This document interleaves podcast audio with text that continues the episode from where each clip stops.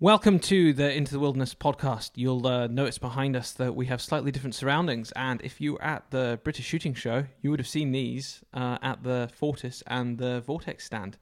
And that, For those, I just realised for those people who are, which is the vast majority of you listening on iTunes, you will have no idea what we're pointing at right now. that's very This is for the, the benefit of the, the YouTube watchers. which uh, which we've just which we've just started videoing for YouTube. Yeah. So if there's anything in any of the last two podcasts and anything going forward that you would like to see or guests you would like to see, then head over to the YouTube channel, which is Podcast Into the Wilderness. But as ninety nine point nine of you listen on iTunes, it doesn't really matter. No. But this week is very different to what we normally do, and we won't be making a habit of this. It was just that we were down at the British Shooting Show last weekend, and it seemed a shame to be there and interact with so many people and not bring our podcast listeners any of it. So if you are a listener who is not really into the, the hunting scene, fear not. We will return to serious debate um, from, In from now on in, in, two in two weeks' in time Two weeks time, yeah. but there are uh, you know a huge number of you who are into you know are hunters and are into the the hunting slash countryside scene in particular then you will find a Th- lot there of this interesting but there there is a really important Yeah. part of this podcast actually uh, which if you're involved in the countryside at all you need to listen to and that is Lyme disease. yes which is near near the start of the podcast so hang fire for that even if you're not into the the technicals of new products I, I would highly recommend yeah w- uh, trying to find, or we'll, we'll put it in the description, the time of the time of yeah Lyme let's disease. do that But I would highly recommend listening to it uh, because they need your help. Yes, on, they on do. Lyme disease. It's it's something that we are actually probably in the short future going to dedicate probably a podcast to. yeah we're going to try and get the, the Um, professor because it's on such a it's such a major thing, and if you listen to this this interview, you'll understand it's on the rise, and we need to do something about Do it. And and this study that uh, is being talked about is basically there to, to try and find find cures for it um, and prevention for it. So yeah, hang on and, and listen to that. If you don't want to listen to the everything to get to it, we're going to put the the timestamp in the description. But on this week's show, me and uh, Byron, we we tried our hardest. We tr- we tried our hardest. So for the YouTube guys, we took pictures. We couldn't video the whole thing because of the complications of trying to record the podcast. And we don't have a dedicated cameraman, We, we don't. We film everything ourselves. So we've taken some beautiful pictures for you to look at on YouTube and all our iTunes listeners, which is most of you. Uh, if there's something in particular that you go, I really want to know what that looks like, head over to iTunes and then you'll. no, s- head over to YouTube. Sorry, head over to YouTube and then you can see what it actually is. So all the pictures were taken by us, pretty much. Either that, or we nicked them off the, the Facebook page of the particular person we were talking to at the time, which I think was like two of them, because Yeah. we managed to get pictures of them. But there's else. a a very large variety, everything from scopes to outfitters and Yeah, Lyme uh, we so- we try to talk to as many people as possible. Now, what have we got coming up in the next few weeks, Byron? We've got some really interesting stuff and really good debate that you need to get involved in. What is it? That is the debate regarding the reintrodu- reintroduction of lynx to Scotland. Now, if you follow the SACS Facebook page, which of course is the Scottish Association for Country Sports, who are our sponsor, you might have already seen that uh, they have gone out and asked all of their members and anybody else, Yeah, um, basically to give them to give them feedback, and it is open to anybody. Um, visit their Facebook page, find the the picture with the lynx, leave a comment also, there. It's also on our Facebook page as well, the, the podcast Facebook page. So get on there. Loads of people have be, got involved so far, which is Yeah. really great. And if you don't do the social media thing, fear not. You can either email us at, podcast at paceproductionsuk.com. or if you can't remember that, you can go on to the SACS um, website and use their email address because they have also had quite a few emails from members and they are passing them on to us and we will take those questions and they will be part of the Lynx podcast. And one of the really great things about this podcast is that it's going to be used as part of the consultation process. It is. So if you have a real, genuine concern or you have something you need to ask, then it's your chance to get involved. There's no point moaning about it in two years' time uh, when something's not gone the way you like it and you didn't get involved. This is the time to actually ask a question. So Your country needs you. Yep, it's time. It's time. It it's is time. But we've got Michaela coming up in two weeks, which Yeah, I'm actually very excited about this podcast. We did say it was going to come this week. Yeah, so sorry those people who were Sorry. expecting her after Josh James. Sorry, but no, we, we had to move things, and like all things in life, you know, you've got to adapt, don't you, Vine? Adapt and overcome. Yeah, we do. But she's going to be here in two weeks' time, and it's a really good podcast. So It is. It's a really exciting. I'm really excited to get it out for everyone to listen to. yeah, Actually, yeah, and all her her massive fan base as well. Massive fan base. Yeah.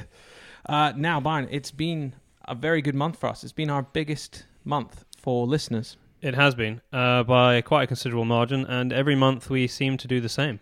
Um, we are we get more listeners and more downloads every month than we had the month before, and that is down to the people listening. So, So- thank you very yeah, much, and you. it it really helps. Um, you know when you send us comments, so we we know what we're doing Which right. We've had so We've many, had nice, so many. nice comments. Honestly, it's been amazing the amount of people that have messaged us and at the British Shooting Show come over who we've never met before and say that they listen to the show because this is why we do this show. We do this not for us, we do it for for everyone else. Everyone listening. Yeah, everyone listening. And- And, if you didn't listen, then we wouldn't be doing this No, we'd just we'd be, just be talking two, in- two mad brothers talking to each other microphones. with microphones. Yeah, Um, but we actually had uh, a couple of people leaving us reviews and On- five star recommendations on iTunes, which I've been asking everyone to do over the last few weeks. and it really Uh, helps. And I'm going to continue to ask this, so it's not going away.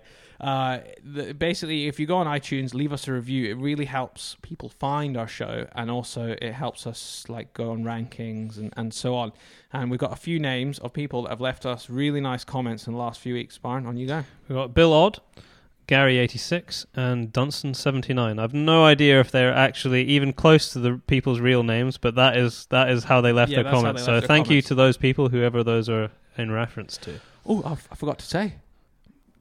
Listen to the show. There's some giveaways. Oh yes, there is. And Wh- I'm not going to tell you where they are. You're going to have to listen to the show. And we didn't even know about them when we were making it. No, we were just uh, very lucky that uh, there's two two separate giveaways. Yep. And we were busy doing the interviews, and uh, these two two people very kindly said that for the people who listen to this podcast, They can get They could- special. special deals. Yeah, So you got to listen all the way through to find out what they are, because And it might you- be just what you need. I know. And in future podcasts, we will be um, letting you know at the beginning. We will, but I, I well, I'll tell you, I will say this: if you're an Irish listener in Yes. particular, this there a is one giveaway which you definitely have to listen to. You don't have to be exclusively from Ireland. No, I'm not, but No, I'm just no. saying it'll It be of particular more, more interest to them. benefit to them Yeah. because uh, it'll be more Well, local. You'll find out. Yeah, you'll find out. You got to listen. But uh, but thank you very much for listening. I'm going to do my usual spiel. Don't forget to subscribe on iTunes and Stitcher. If you subscribe on iTunes and Stitcher, you get it a day early. And then uh, also subscribe on our new YouTube channel, which has only got our podcast stuff on it. We're separating it from our series, which is above us here. You can see our new series, which is going to be out very very soon. So keep an eye out on that and SoundCloud. Thank you to the SoundCloud SoundCloud listeners, which uh, remarkably there there is people listening. A lot of people Yeah. on SoundCloud. yeah. Just uh, so thank you to all the SoundCloud listeners. This uh, podcast, as with all of them, is brought to you by the Scottish Association of Country Sports. If you want to find out any information, visit their Facebook page. That's where you will get the most up to date info and everything that they're working on. And uh, if you have any questions or queries about membership, then ping them an email And uh, or if- give them a call. And if you're on YouTube, this is the logo behind right here. Scottish Association for Country Sports. There we go. Enjoy the show. Enjoy the show. So we, we finally got to the stand where we've got Schultz and Larsen. We've got Alan Roan here, who's bringing them in. Alan, tell me a, little bit about the rifle. I mean, it's it's a beautiful looking rifle. Tell me a little bit about it, where it comes from, and how you ended up bringing them in, and why. Okay, very simple. Um, company was made uh, established in 1889. They've been making rifles a long time. They've uh, a switch barrel rifle, all of the models, classic, victory, everything else. Um, I was invited over to the factory to have a look. I was quite blown away by the quality, and so we started bringing them in only last June. And as you can see, the response here is amazing. You've, you've had a lot of. I mean, every time I walk past, I've been struggling to speak to you the last couple of days because you've had you know, people speaking to you about about the rifles. So you've had a good uptake already and a lot of good response from the show. a lot of response. And I, I wouldn't like to say how many rifles will be sold as a result of the show. I really wouldn't. It's uh, I, I can't even keep count of the numbers. Um, for, for those people who haven't seen it, just talk me through the action and, and how it works and how the switch barrel works. The, the, Victory and the Classic action, two different actions, two different bolts, but they take the same barrel. Um, they both have three lug uh, locking, so it's a, a, low lift, 60 degree lift. The actions will take Magnum and standard calibers. So for all the standard calibers, you use the same bolt. Uh, for a Magnum caliber, you just change it onto the same action, but you also need a Magnum bolt. But apart from that, that's all it is. Safety is three position. Uh, first position, of course, is everything locked, including the firing pin. The fire position is, as you expect. The middle position releases a bolt, mm-hmm. so you can open it safely to unload. The one thing I was very impressed by when I spoke to you originally, when I was actually reviewing the rifle, was the, the manufacture of the barrel and the, the care that goes into that. Just just talk me through that process. Well, you know the different methods of manufacturing. Uh, hammer forging is probably the most common today. Then you've got uh, button rifling and broach rifling, which are very similar, but again, the rifling is cut in one go. Mm-hmm. Um, cut rifling, and Schultz and Larsen are probably the only commercial manufacturer in the world still using it. Uh, on that, you have a single cutter. It travels down the bore. Uh, it removes literally dust. You can't actually measure what one cut is, mm-hmm. not not with easy easily anyway. The barrel rotates. It does the same on the next land, same on the next land, and it continues that process until you get to full depth, um, the groove, I should say.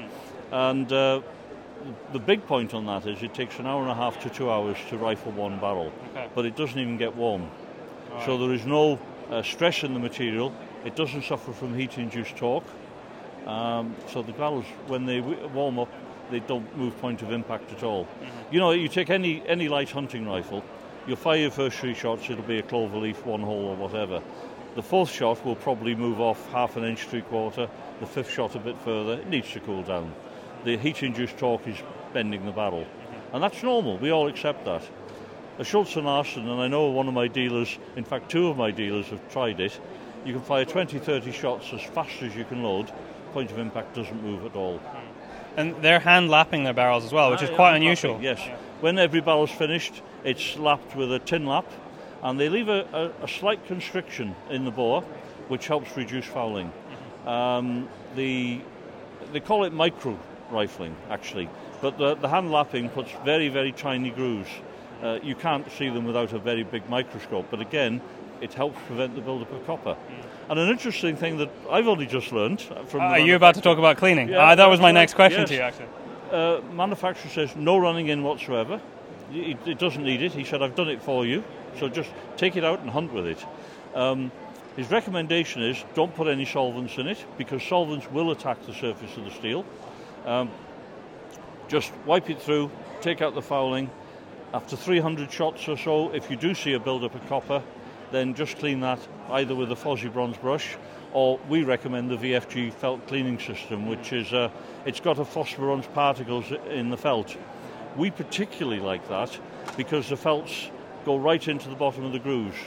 So it's very, very much more effective with yeah. a single pass than a, a brush would be. Okay. Uh, we found, we've done it ourselves, you clean it with traditional way and you look and there's still traces of copper. You put a VFG felt through a couple of times and it's gone, completely clean. So that fits nicely with the rifle. Actually, it's yeah. a good way to clean them. I'm gonna. I'll have to have a, a speak to you about having a look at that at some point. well, I think I've got, got some somewhere. If you could take some and try. Perfect. Uh, Alan, thank you very much for your time. Thank you. Okay, thank you. Yeah, great. You're welcome. Thank, thank you. you. Bye now. Yeah, yeah, cool. So, morning. We're over at the Viking Arms stand, and we're going to be having a look at one of the latest Meoptas. Uh, good morning. So uh, I'd like to tell you a little bit about our new 8x56 rifle scope. So what we have is a latest addition to our Meostar R2 line. For Meopta, the Meostar R2 is our premium super zoom scope, six times zoom. For us, what we put in comparison to the Swarovski Z6, Leica Magnus, V8 from Zeiss, all these super zoom scopes. Um, the reason for an 856 we wanted to fill kind of a traditional demand from the UK market. Eight's always been a popular model in the UK for quite a long time for deer stalking. Right now, we see there aren't that many models being offered on the market, so we feel with the R2, in terms of being premium uh, optic for low light transmission, with the 856, we can fill the demand of the market. So yeah, it's a pretty bold move because a lot of big brands have come away from those fixed scopes. So yeah, it's it's quite refreshing to see somebody taking back what has kind of been removed from a, a lot of product lists. Exactly. What you find is that for most hunters, they want things simple. They want to pick it up, use it, it shoots straight, they can see clearly. With an 856 rifle scope, you have this. There's a simplicity of fixed power, but it's going to give you the best overall low light transmission. Uh, technically, with an 8 times magnification and 56 millimeter objective, that gives you a 7 millimeter exit pupil. The main benefit of this is that at nighttime, your the a normal person's eye will di- uh, pupil will dilate to seven millimeters. So you have the accurate, the correct amount of light for how big your eye is going to be uh, dilated at nighttime. So it's the most light you can have. Um, and as I said, it's simple. You don't need to. Most times, guys with variable scopes, you set it on six, seven, or eight, and you don't change it. So we give you the best uh, optical performance with this 856. And as I said, it's been a big demanded product in the UK for many years, and we wanted to fill this niche. And what kind of price is that going to retail at? Yeah, as this is coming from our top end Meostar R2 line, it's going to be probably in British pounds about 1,100 pounds. Okay. Yeah. But with all of our other top end products, once the customer registers, they extend the warranty to 30 years, including electronics. All right, okay, that's brilliant. And reticle choice for the scope? Yeah. Uh, as I mentioned, it is a low light dedicated scope, so we give a choice of illuminated reticles, either an illuminated red dot or the choice of a red cross.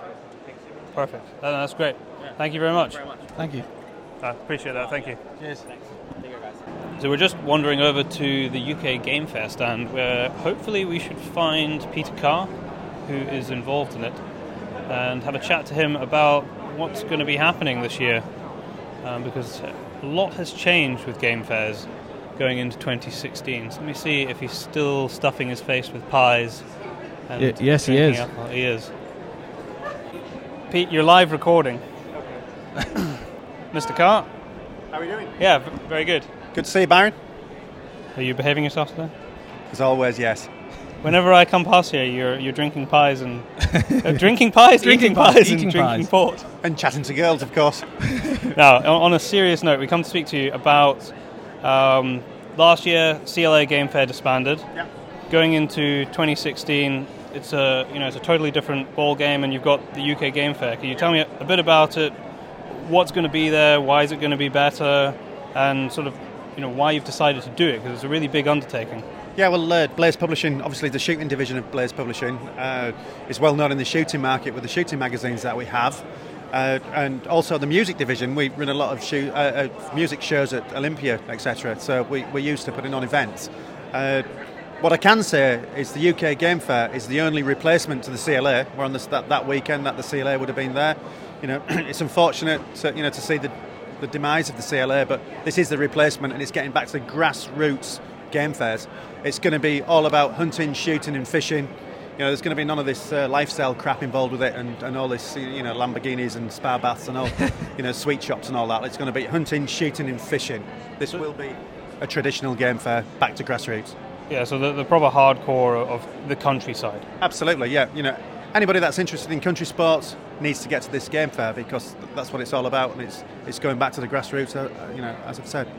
And you've already got some really big names signed up. Give me a, a couple that we, we know are definitely going to be there. Yeah, well, at Viking Arms have just signed up. You know, big name in the gun trade. And of course, we've, we've got BASC supporting us now, and uh, the Countryside Alliance, and uh, of course the, the Gamekeepers Welfare Trust, which is, uh, you know, it's it's one of those uh, organisations that that's always there, but it, you know, it's doing a good job, and you know, one of the first ones to say, look, we want to support you. So it's all fantastic. I think actually the uh, the sponsor of this podcast, Scottish Association for Country Sports, have signed up to the UK Game Fair as well, I believe. Yeah, absolutely. So you know, it's, it's all good news. It's uh, we're snowballing now. We're you know we're in, we're in the lead there. This uh, two horse race. Well, it's not really a two horse race. It's a, a thoroughbred and and, and uh, you know a donkey is an also ran. So, So for the for the people that don't know, what's the date? Date and where is it? It's, Can you remember? of course I can. Yeah, I'm only four wines in, Barry. Uh, yeah, no, no. It's uh, uh, 22, 23, 24 July, uh, which is the, the traditional game fair weekend, and it's at Stoneleigh. Uh, we, we've, we're actually going to be in the park there at Stoneleigh. It's not. It's not in the, the business park. It's it's actually in the park. So where we are Green- today, but exactly where we, where we are today, but Yeah. outside. We're at the British Shooting Show, which is in the business park. Where outside, all the infrastructure's there. It's a great event. It's a great uh, event venue because of uh, the, the, the traffic situation. We've got three entrances. Uh, it, it's the, the Stoneleigh Abbey is next door, which is a great back, backdrop. We've got part, part of that's been pulled into the game fair. So uh, yeah, I'm looking forward to it. It's very exciting and it, it's good to be involved.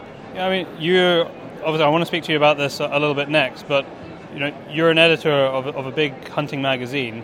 And this is a, sort of a, a, si- a sideways step into a, a, new thing for you. I mean, how are you enjoying it? Yeah, well, I enjoy anything that's to do with hunting, shooting, and fishing. But uh, you know, as I've said earlier, re- really with Blaze Publishing, we've got all the different shooting magazines. I'm, I'm editor of Sporting Rifle and, and, and I Shoot, which is just two of the magazines, and of course I, I direct the shooting show as well and present the shooting show. But, I think I think uh, people were waiting waiting for you to say that. Welcome to the shooting show. there we go. Excellent. We've had so many requests for that already. Yeah, no, it's been great to be here at the British Shooting Show and you know meet all the viewers and the readers. You know, it's fantastic. Uh, but you know, let's not forget, Blaze Publishing is used to running big events because of the music division. You know, we we uh, run the music shows at Olympia, so uh, they're huge, aren't they? Yeah, yeah huge. You know, and it, it, it fits.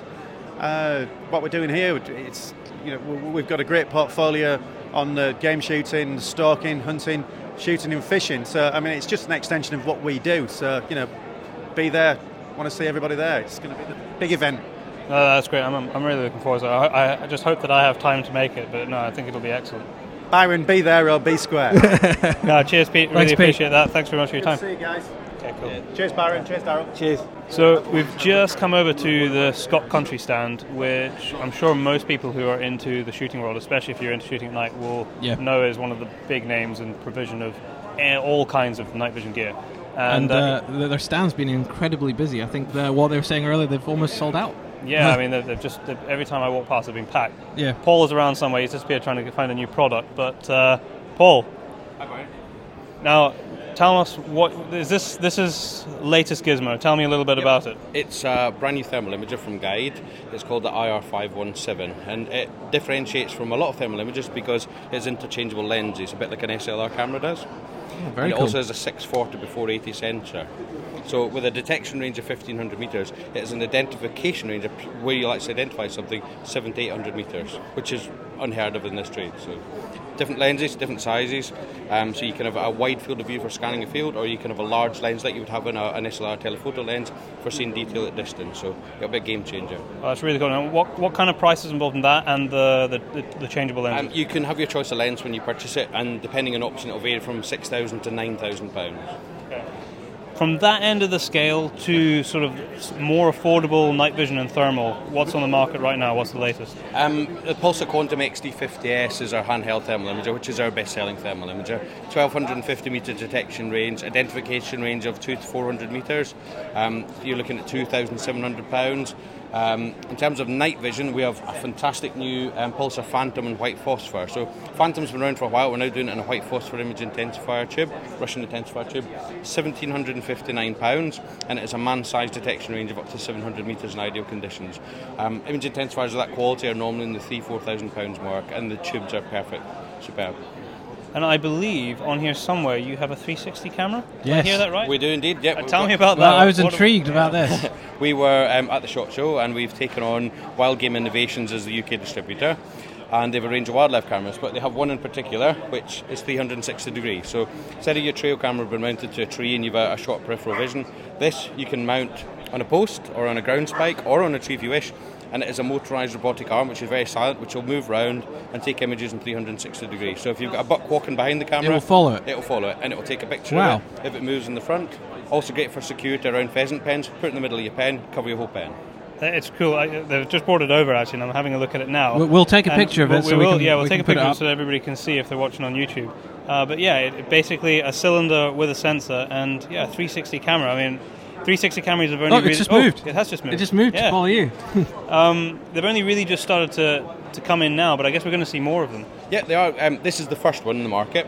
Um, we have another camera which is coming as well um, from Moultrie, which has a panoramic view. So when it takes an image, it takes a panoramic view of okay, about yeah, 200 yeah. degrees. So yeah. you'll get a huge area. If you're covering a field with bucks coming into a plantation, you can cover the whole area. What, what kind of price range does this come in at? Uh, 360 cameras, 219.99. Wow. 12 megapixels in HD video. I thought you were going to say like 500 plus. Yeah, it's not. A, a normal wildlife camera is 170 to 250 pounds, so it's bang on the money for um, That's incredible. Price, and it's at the top of the range in terms of technology. So brilliant. something else rather cool. Oh, Well, let's go- let's go and have a look. Talk, talk, talk. Now we're going to try not to get caught up here. Hold on a second. We have a um, Go Light range. We are now importing and distributing the Go Light range. So we have an LED Go Light which you can mount to the top of your truck or your Land Rover in your case, Byron. Um, Of course. it's remote controlled and it'll have a beam of 3,711 feet. Sorry, say that again. 3,711 feet. That's impressive. So if you're foxing at night and you want to illuminate, you've got a wireless remote control. You can walk away 150 yards away from your vehicle. You can control the light, put it wherever you want to do. That's incredible. We're also doing an infrared, and from the 1st of April, we're doing a thermal version. So a 360 degree thermal camera for your truck, inside remote control wireless, outside from your vehicle, wireless screen, you can walk around seeing what you're doing, truck cam inside the screen as well, so you can drive around with a thermal camera. This is getting very sci-fi it now. The, the, ju- this the the unit that we're looking at right now, which is the the light. How much does that retail for? Uh, 429.99 for the LED model. Um, so that's the top of the range, all singing, all dancing, one with wireless remote control. Um, and we do IR filters for them, and we're actually doing an IR version as well. Price still to be confirmed in the IR version, but if you're shooting with night vision at night, you can put an IR beam out to 3,000 feet. It's still, I mean, the price. I thought you were going to say a lot more than that. And they're, they're weatherproof. They're the same. Uh, uh, soldiers in Afghanistan have these mounted to the top of Humvees. They're, they're yeah, indestructible. That's brilliant. No, some, some really cool kit Yeah, there for people very- to think about. we're Thank you very much for your time, Paul. Cheers. Cheers. Cheers. We're over at the, the Bushcraft store, that's portable trailer, I guess. You've got a ton of great stuff in here. Tell me a little bit about the sort of go-to kit if you're into your bushcraft. Um, well, first priority is always a knife, which we do our, our own range of knives. Um, we do good set of steels, quality quality products is the main thing. Just buying, selling stuff in uh, with longevity in mind. So, what kind of thing are you looking for in a, a good, solid bushcraft knife? We'll just take a wander over to the, the stuff that you've you've got on display here. Well, the first thing is good quality steel because you want it to hold an edge for a good amount of time, and it's got to be easy to maintain, easy to sharpen. And if you're buying cheap Chinese stuff, it's just not going to do the job. It's going to be so we always buy European steels. Um, some American steels are very good as well, um, and then something good and ergonomic. So something that's going to work in your hand for a long period of time without causing fatigue and hot spots, as they call them, and even blistering on your hands. So No, I'm a I'm a very And, big fan I was of. I was eyeing up that Oh, axes because we've got a few. Yeah, and I'm a very big fan of axes. I mean, can you tell me a little bit about the, the company that makes these and, and how they're made? yeah, they're. Um, if you want to look it up, you can probably find it on you know the how do they how do they make it program on Discovery or on that National Geographic. Yep. They've actually been in their workshops, in their foundries, and um, sh- take you through the entire process of making a, a good quality axe. They're, um, this is the oldest uh, company in Sweden. They've been going for about until 1880. How do you pronounce it? Wetterlings, SA Wetterlings. Um, again, they're using high quality Swedish steel, um, American hickory, and they're all handmade. So each individual, an axe smith will receive a, a block of steel, red hot obviously, and then he'll he'll start literally from that process with a set of tongs into a steam hammer, hammer out the shape with the head, then it goes on to somebody else to hand grind it, and then there all the handles are then fitted and go through that entire process all from start to finish. Probably only go each, each axe probably only goes through three or four people's hands. No, that's amazing. So if you own one, you have a you actually have a unique a piece. Yeah, I mean they're obviously all very look look the same, but yeah, each one individual one, individual one will be slightly different in every one. And in terms of price range, we've got very little access right the way up to sort of a full blown log splitter here. Yeah, not the cheapest of products, but again, it's that longevity thing. You don't buy one of these to replace it every year. You buy one for life. Um, the only thing that you'd need, ever need replacing is probably the handle if you damage it. But um, yeah, they start around 60 quid and go up to about 110. I, I have two, and they're fantastic. I love them. Yeah, they're uh, when you use a quality product, you won't go back to a cheap drop forged product from you know where else in the world. You won't, bearing in mind the Swedes have been making ax high quality axes for you know well over a thousand years. You know, the Vikings conquered half of Europe, so Raping and pillaging with their axes. they all had axes and they all had quality hand forged steel. That's great. Look, thank you very much for your time. Okay, thank you. So we're over at the, the Brock and Norris stand and we're here with the man himself, Mike. Mike, for those people who don't know you already, which for those people who shoot, they probably already know who you are, what is your business all about? Our business is principally uh, custom rifle building, uh, long, longer, and extremely long range target and hunting rifles. But we also do commission work for tactical rifles, uh, repairs, alterations, anything that's rifle based. I, I don't do anything to do with shotguns. Uh, we're purely rifle based. And if you could pick just a handful of things that make an accurate rifle that you're looking at when you're building, you know, these super accurate rifles, what is it? What's important? the heart of any any really accurate rifle is the barrel. Uh, we're very very fortunate because we're located in the Midlands. I've got uh, Sassen barrels are 25 minutes down the road from me, and we're virtually using them exclusively now. Um, never had a bad barrel out of them. That's the the heart really of an accurate gun. And after that, it's attention to detail. Yeah. And a good trigger? Good triggers, yeah. Um, a trigger is the fire control system. Uh, most triggers can be reworked to a very, very nice, crisp, light, clean but safe trigger pull. If the client wants something a little bit better, then you're looking at triggers from Timney, Arnold Jewell, Jard, Bix and Andy. There, there are lots of good units out there. But um, wholly and solely dependent upon the client's budget, whether they like a single stage pull or a two stage pull, and also the intended use of the rifle. Um, a five ounce bench rest trigger's got no place on a hunting rifle. But having said that, a two and a half pound trigger that you use on a tactical gun's got no place on a bench rest rifle. So it's, it's a matter of matching the components to the job in hand. And if someone has always wanted a custom rifle, as most people who shoot would love one at some point, I mean, what kind of money are you looking at? What, what is it possible to build a custom rifle for? Obviously, a lot of that is component parts, but if you if you've you know a fairly limited budget, what could you build a custom rifle for? You can start with, with something like a Howa Action in a Bell Carlson stock with a Sassen barrel, bedded, uh, trued Action, reworked trigger, from about £1,500 upwards.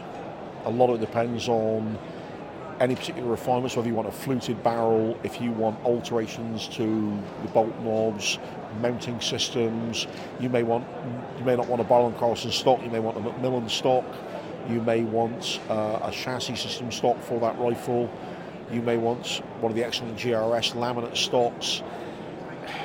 The, the price can go as far as your Op- imagination O- can options are li- limitless. they are. That, that's the whole the whole meaning of custom or bespoke. Um, we've built rifles from fifteen hundred pounds up to over fifteen thousand pounds.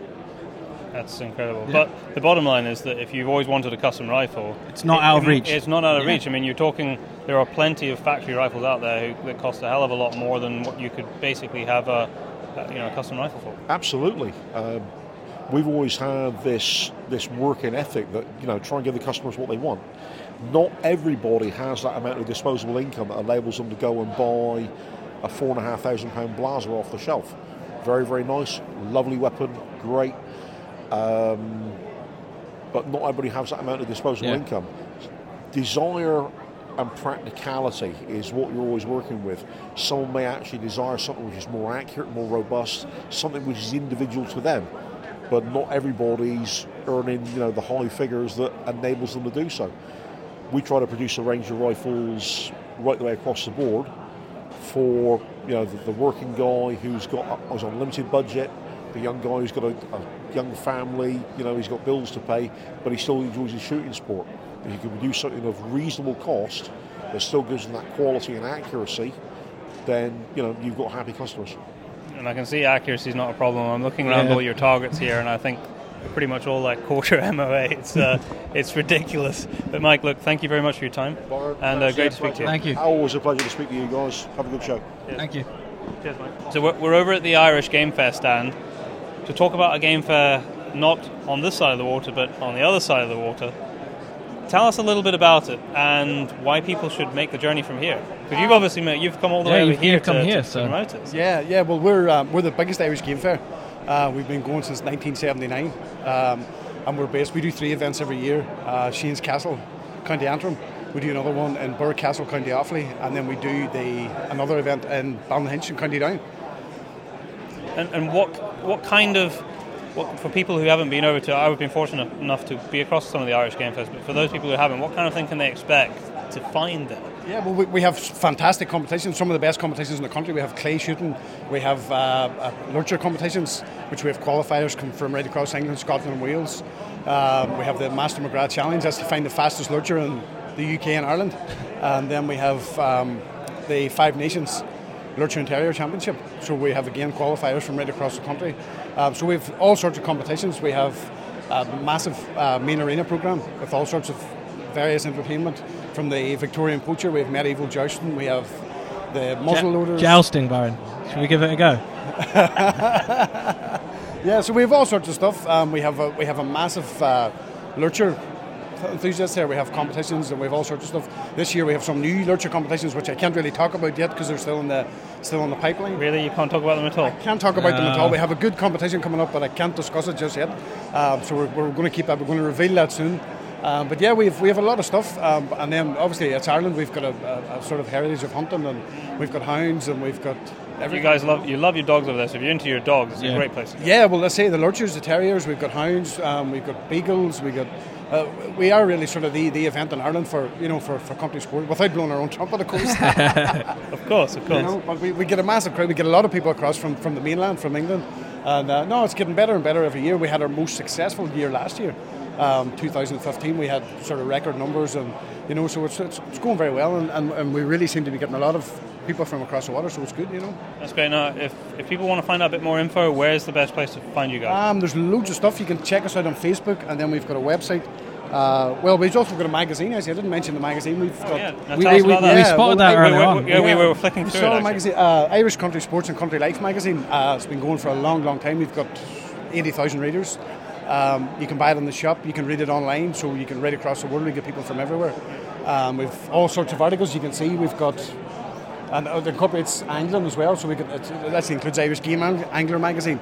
So we've got, I mean, we get everything here. We get lurchers, we get shooting, we got But is it, is it are all the articles in, that in there? Is it all um, sport in, in Ireland, or do you cover stuff No, abroad? we cover stuff from right across the board. You know, we've we've got we've got correspondence from Scotland, we've got correspondence from England. Um, we've got I write in it myself, cover various things, usually lurchers or tackles or whatever I've been up to.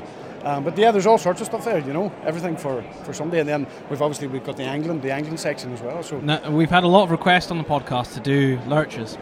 yeah, actually, huge we have amount. a lot of guys asking for us to, to have a, a discussion with guys about about dogs and dog hunting and you know the regulations that are involved, yeah, especially yeah. on our side. Of it. yeah, uh, no, well, I'm, I'm actually a, well, I, I'm a lurcher enthusiast, you know.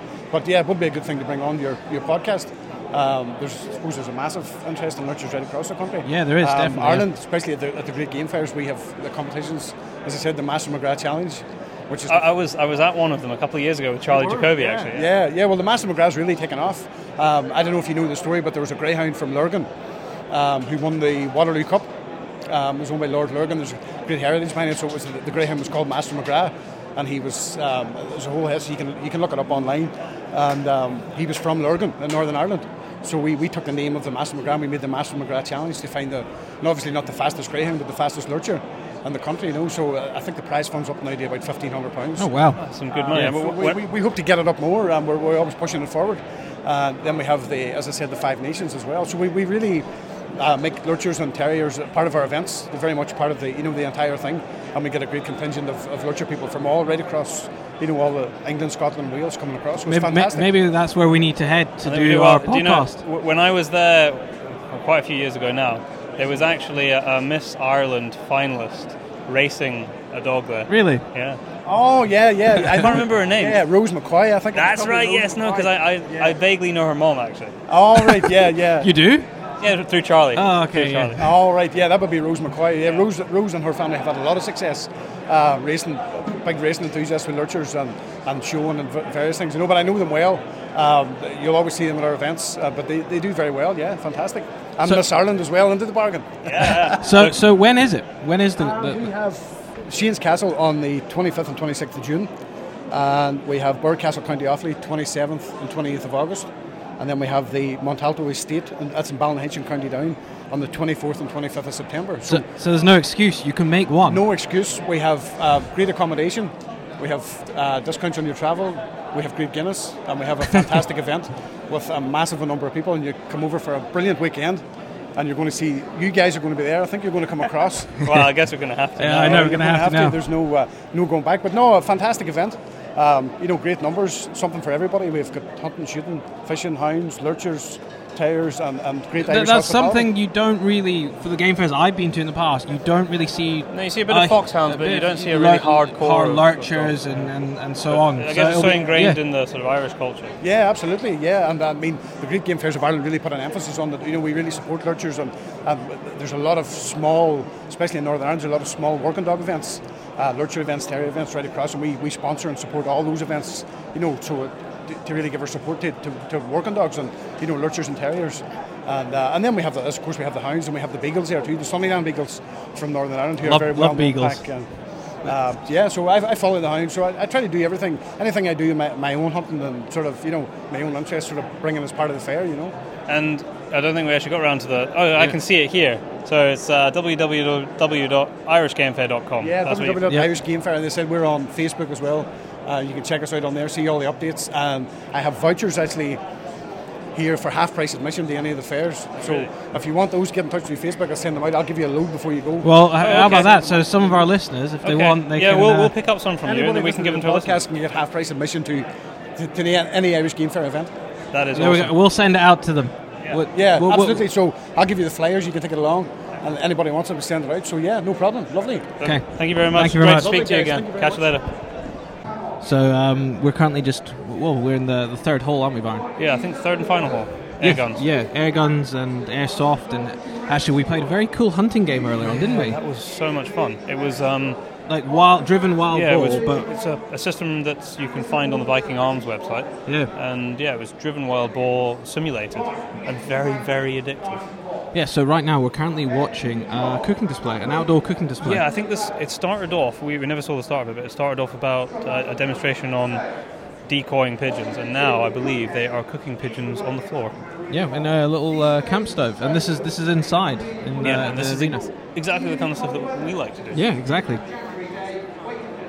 I can actually smell it. I can smell it. It smells really You good. feel quite I hungry. It's almost 12 o'clock on the last day, and it is about lunchtime. And I, I think that looks a lot better than the, the lunch that we bought from the supermarket. I know it does, doesn't it? Well, eh, we, we, I think we would get strange looks if we uh, started up the camp stove in the middle of the. I thought you were going to say just wander across and start oh, and try some. I would try some. I love pigeon. Yep. And we better uh, wander on. Oh, hang on a second. Here's Rob Collins. Rob, Byron Pace. How are you doing? This is my brother. This is my brother Daryl. That was you, Byron. How Oh, you somebody, I doing, think somebody just threw a rose at me. I'm not sure. For you and me. yeah. How, how are you doing? Uh, not too bad. Flat out like a lizard drinking. You know what it's like. Have you got a couple of minutes to talk to us? Of course I have. I mean, I'm due in here in a minute. We're do- me and Ralph, who's cooking at the moment, we're doing a ready, steady cook with a Laurel and Hardy twist. A bit really? of banter, a bit of fun. We, a, we drew a crowd yesterday that queued right back to those stands and filled the whole ring all the way round. And we sent them away crying with laughter. Uh, that's brilliant. Just uh, briefly before you get pulled in, tell us what you know, what projects and stuff you're working on. You've got a lot of cool projects on the go all the time. I can't even keep up with all the stuff that you do. Uh, co-projects. Basically, most of it's based with Pass It On Young Sports. Pass It Yeah, On Young I Sports. see it online. We see Yeah, it online. don't you? Yep. This is, we're, we're getting really big now, and we're all volunteers. We don't, none of us. I mean, Tim, who's with me here, he's just starting off the Scottish Pass It On for me. Oh, really? Yeah. So Right, Tim- where, Tim is where are you going to be here based? Up in uh, Scottish borders uh, near Hawick. Um, I used to live in Galashiels. So. small world, eh? That's where my parents live now. I live in Tweed Bank as well. So we're hoping to do it at a couple of local grounds, or possibly on one of the local shoots So we'll uh, see how we get on. But uh, it's just basically same same Rob on Facebook. I think it's a fantastic idea to just sort of carry it on over the border. I mean, it's really taken off, Rob. And uh, I mean, where, where did it all start? And where, obviously, you've got a massive passion for field sports.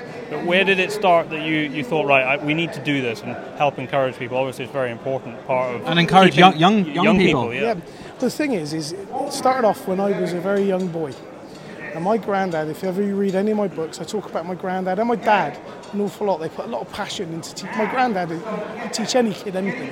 And what I noticed is, as we've got further on in field sports, it's become so expensive, and a lot of people charge a lot of money to take a kid's day out or whatever. You know, some people are charging 25, 30 quid for one kid for a day. All we ask, we do it for free. All we ask for is, is if you can chuck two quid in the kitty to help cover costs, great. If you can't afford it, come anyway.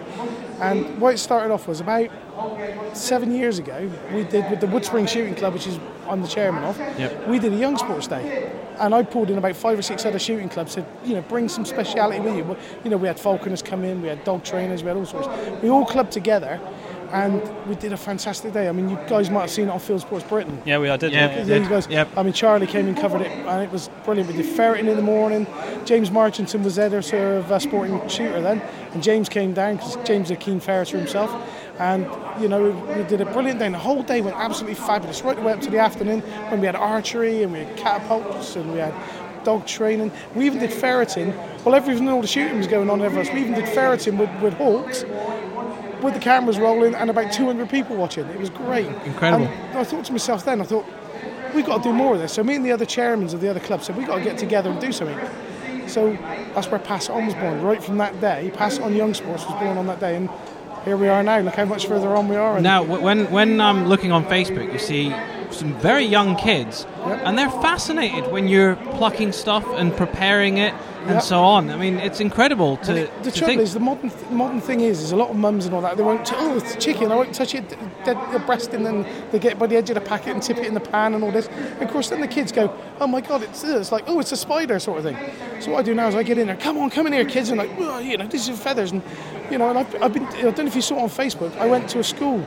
Uh, With part of my own business, so I went to school and promoted it with Pass On. And I did. Worldwide I Adventures. You saw. I saw it in the school. Yep. Yeah, yeah, and we, there's a, and we had kids there breasting up pigeons and pheasants. Yep. No. Yeah, that's the one I skinning saw. rabbits. Yeah. How did you convince the school to do that? I mean, that's brilliant. Yeah. How did you manage to convince? We need them? more of this. Well, I, you know, I put on a bit of the old old, old edge creeper's charm, smiled a lot at the headmistress, and uh, luckily she was a farm girl growing up herself. So she said, "Do you know, I'd really like to see the kids do this." So we did this, and it's grown from that. I've done five schools now from that. Did, what, what kind of reaction do you get from the parents? Because obviously the parents will know that their kids are doing Well, this. What, what, Some of the parents straight away was, "Oh, shooting! Oh my God, that's so cruel. We don't Yeah, kids yeah. near it." So then I talked to them and I said, well, I, "You know, you're saying shooting's cruel or field sports is cruel.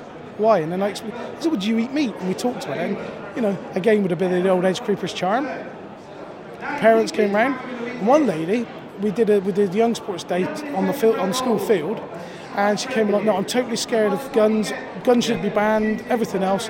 I said, "Why?" He said, "Oh, my stepfather used to point unloaded guns at me and play and pretend to shoot me. and It scared the life out of me." So I Well, that's not a good start, is Not it? a great start. No. I, I thought, what an idiot! I could really smack you around the ear, really.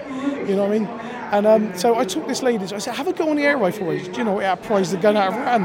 Her smile went from ear to ear. She said, "I, I want another go. I want another go." She must have fired hundred pellets. I said, oh, "You're gonna have to let someone else have a go. You've got twenty kids stood behind you." So I said. Said, well, um, I said, why don't you have a go on the clay pigeon shooting? Coming oh no, that was the ones I didn't like. I was really scared Yeah. of those. I said, well, look, let's start off really small, have one go, because you've never pulled the trigger on. I said, did, with the other gun you were scared of, I said, now look at you, you want to go back for more. Okay, because it's you, Rob, she said, I'll try it because I trust you. She dusted her first clay. Man, she went 410, 20 bore, 12 bore. she was dusting them all over the place. Now, she's now, her and her son have both got their own licenses. They've both got a 410 each, they've both got an air rifle each, and they go, go to the local shooting ground.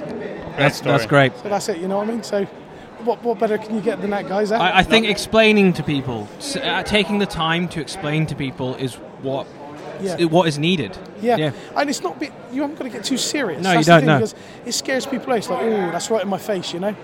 It's you've got to you've got to make it a little bit fun, you know, put a bit of charm on, and get and talk people into it. Because if everybody's too in your face, it's like, oh, I'm not doing that. No, no, no, a bit Yeah. pompous. Pompous bugger. I'm not doing that, you know. So you know me, I try and get on with everybody. I'm a mucker, eh? Proper job. Now, we'll, we'll let you go, but if people want to find out a bit more about what you do, what, how's the best way to do that? Um, best way to do is um, on on our um, website, which is uh, all the W's www.passonyoungsports.org.uk, um, or Facebook if you're a Facebook Face- user. Facebook if you're a Facebook user, Twitter, Instagram.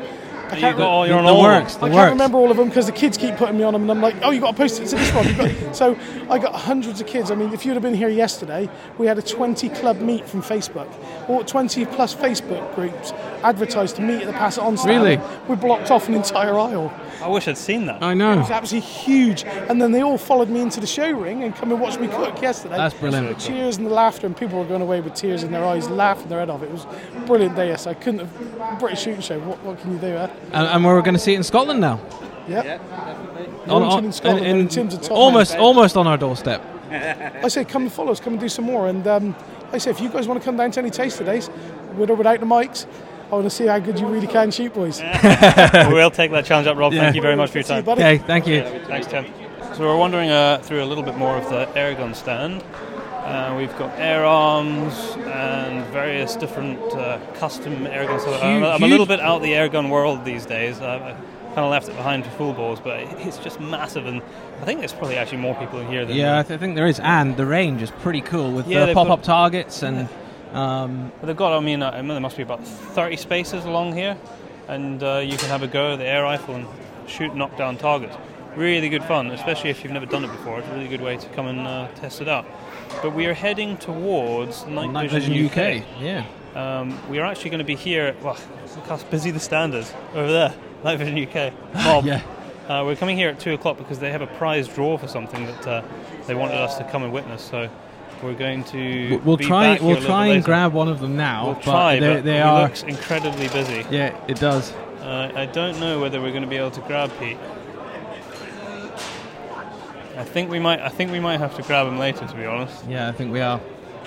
At two o'clock, we'll come. We'll, come, back. We'll come back Yeah. at two o'clock, and we'll we'll grab him then because uh, he, he's surrounded by about thirty people. So we've just come over to the the Weihrauch stand. Now I am a little bit out the airgun world myself, but I do actually own Three. three Three of them. three Weihrauchs actually, although they don't see a lot of use uh, right now. Tom, you're you're here on the Weihrauch stand.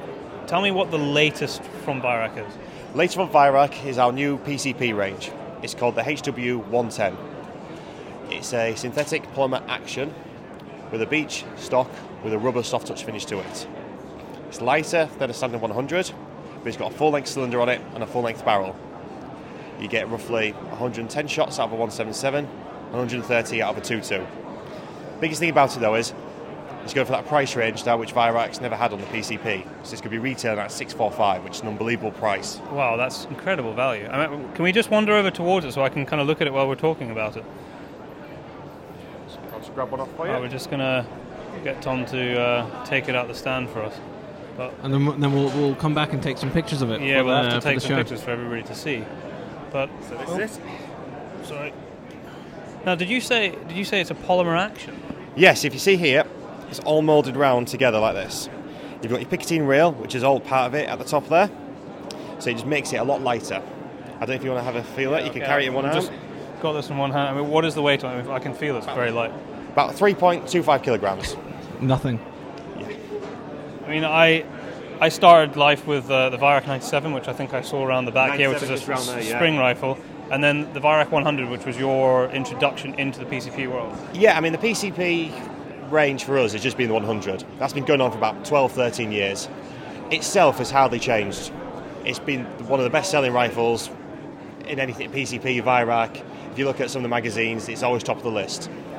There's been hardly any changes to it. The only things you can really see have changed by it is was the quick fill mechanism on the cylinder, and that's about it. And the silence could be removed. Other than that, it's one of those. If it ain't broke, don't fix it. Yeah, I was, go- I was going to say if it, if it's been doing well for so long, why change it? Exactly. The only thing we'd be doing is putting different stocks on it. Yeah. So the last time we kind of had an update on it was the adjustable laminate, which came out last April. It's sold by the bucket loads. Still does to this day. It's amazing because you you were. I mean, you're, it's an awesome brand, and that's why you know I love your spring guns. Um, but you were really late into the PCP game. Was that just because you wanted to make sure you got it right? Kind of. I think one thing with Weihrauch is it's a traditionally family-run company. and springers for them has always been their bread and butter for the years and years and years they've been going on there. So it's kind of like, do they want to start forteing into that sort of area because they were doing so well with the springers? But in the end, they thought, no, that's it. We're going to take the plunge now, and then launch Yeah, the yeah. PCP back then. You can say the same thing now with the 110. You look at other companies like Air Arms and BSA. They've got more than one type of PCP on the market. Weihrauch's always just had just the one. So now we've kind of look at right, what markets do we need to address for? We need to go for a lower spec now with this. Yeah, yeah. So we're looking at now. This isn't a replacement. More affordable. More affordable, exactly. This isn't a replacement for the 100. It's to combat, say, for example, the Air Arms S410. That's why we like compete against people like that. Another good thing with this though is we've listened to what people had to say about the 100. Any query, not complaints, but you know, any improvements I think we could make on it. The number one thing was the cocking lever. Before it was only on one side on the 100. Now, if you wanted to, you have it crested. We'll put the cocking lever on the other side. It's good for lefties because now means they can now fire it. Or if you've got your field target shooters who never like to take the finger off the trigger, it could just be fire, fire, fire. That's how you got there. And just uh, to touch on your spring guns, I mean, I I assume it's still quite a big part of the market for you. I mean, there are still some people that love a, a good spring gun. Spring guns are never going to go away. Never ever going to away. It's now getting to a point where people have had PCPs now for so long, it's not fun for them anymore because it's not a challenge. So they're going back to spring. They're going back to springs. I was talking to a chap yesterday who was saying he had this 100, loves it, keeps it, but he just shoots rabbits every time. He gets more satisfaction now with his 97. He goes down to the field, one pellet, one kill, because it just it just feels Yeah. like he's earned it really. Yeah, you need a you need a lot more concentration. It takes more skill to shoot a spring gun. Exactly, definitely. And it's more a case of you've got to make sure you've got to get that target right because with a 100, as you know yourself, it's a quiet gun. So if you miss them with one, rabbit might just look, what's that? And not bother it. You get it with the second one. A bee buzzing around its head or something. Exactly. What's, what's going on? With the 97, when you hear that spring going on there, if you don't get it the first time, that's it. It's going Yeah. to run away. But if you get it with that first shot, it's just a bit of self satisfaction, really, knowing that you've now done something there with your one shot, one kill. With old school technology too. Exactly, yes. It's always going to go around like that. We've also got things like the junior rifles, our 30S kits. It's a way of getting people introduced into Weihrauch brand, really. Also getting kids into into shooting. And your dads like to come and bring the kids along and show them respect what, a, what an air rifle can do. You're not going to get that with a 100 because it's just simple and easy. You need to teach a child how to cock it properly, load it, aim it, fire it. Is that, is that a, a smaller, like six foot pound? Yes, yeah, seven foot pound. We've got a, a kit version of it, which comes complete with scope, muzzle brakes, and mounts. So it's a great little present. But you can still get it with a fixed open sight. So when you want to teach a child, you know, how to shoot old school, so to speak. and then that's how we started. Yeah, it is indeed. Yeah. is it again? It's kind of that satisfaction. I mean, again, going back yesterday, I had a, a dad there with his two little lads, and he was there. He was teaching them. He paused, saying to them, "Right, this is a rifle. Check that it's not loaded. Make sure you point it in the right way. Right, this is what you do with it." And he was being, you know, really stern with it. But the, the lads were taking it on board. And then when I said to them, "Look, we've got one on the range there," they got all excited because they want to go on there and just start firing things. So he said, "Right, we're going to go there." He just wanted me to teach him a bit more about it, what it does, so he knows he's going to give his lads the right thing to use. And then you, you get them on that, and the way, the way up the ladder. Obviously, it's a it's a hobby which can be ever increasing because you've got that many different different varieties of rifles out on there. You just it, what, what, it depends on what route's best for you, whether it's your break barrel, your underlever, things like that. Or if you just like them all, then you can have them all. But the first first air rifle I bought myself personally was a Weihrauch 99 when they had just come out. Yeah, the 99 is still going strong. We say like the 30S kit is good for juniors to get into shooting, but for your adults, we say the 99. Was, it's just nice, simple, easy to use. Nice cocking system. Just give it a good whack, put the pellet in, fire. That's it. As soon as you've mastered that, you move your way onto the 95, the 80, something like that for your break barrel routes. Or my personal favourite, 98, which to me is the daddy of all our break barrels. Got a nice big thick bull barrel on it. Lovely unique stock with adjustable cheek piece and butt pad on it. It's just a that's that to me that's the daddy of our break barrel range. I think my, my heart still lies with my Weihrauch 97, but it's been uh, really good to speak to you. Thank you very much for taking the time. Thank you very much. Thanks very much. Cheers. panel. Cheers. Thank you for that. Well, we've just um, just stopped past and we saw a sign for combating Lyme disease, which is a, an increasing problem in the UK. Sorry, who are we speaking to? We didn't. Know. Professor Martha Clokie. Oh, very, very nice to meet you. My name's Byron. And uh, I'm Daryl. Nice to meet Um, you. meet you. Can you, for those people who have heard of it but don't know anything about it. Can you tell us uh, how you catch it and what the, the problem with is it and why it can make you so sick? Yeah, so you, generally you catch it in this country from being bitten by a tick. So anybody who has increased exposure to ticks, such as gamekeeping or anything that takes you out into the field, walking dogs and forests and so on. Yeah. If, you, if you're bitten by a tick, about a third of all the ticks in this country are thought to carry the bacteria Borrelia. So it's a bacteria, it's carried by the tick. And when the tick bites you, it inserts the bacteria into you. And about half of the time you may get a, a rash if the bacteria has been injected into you, but you may not.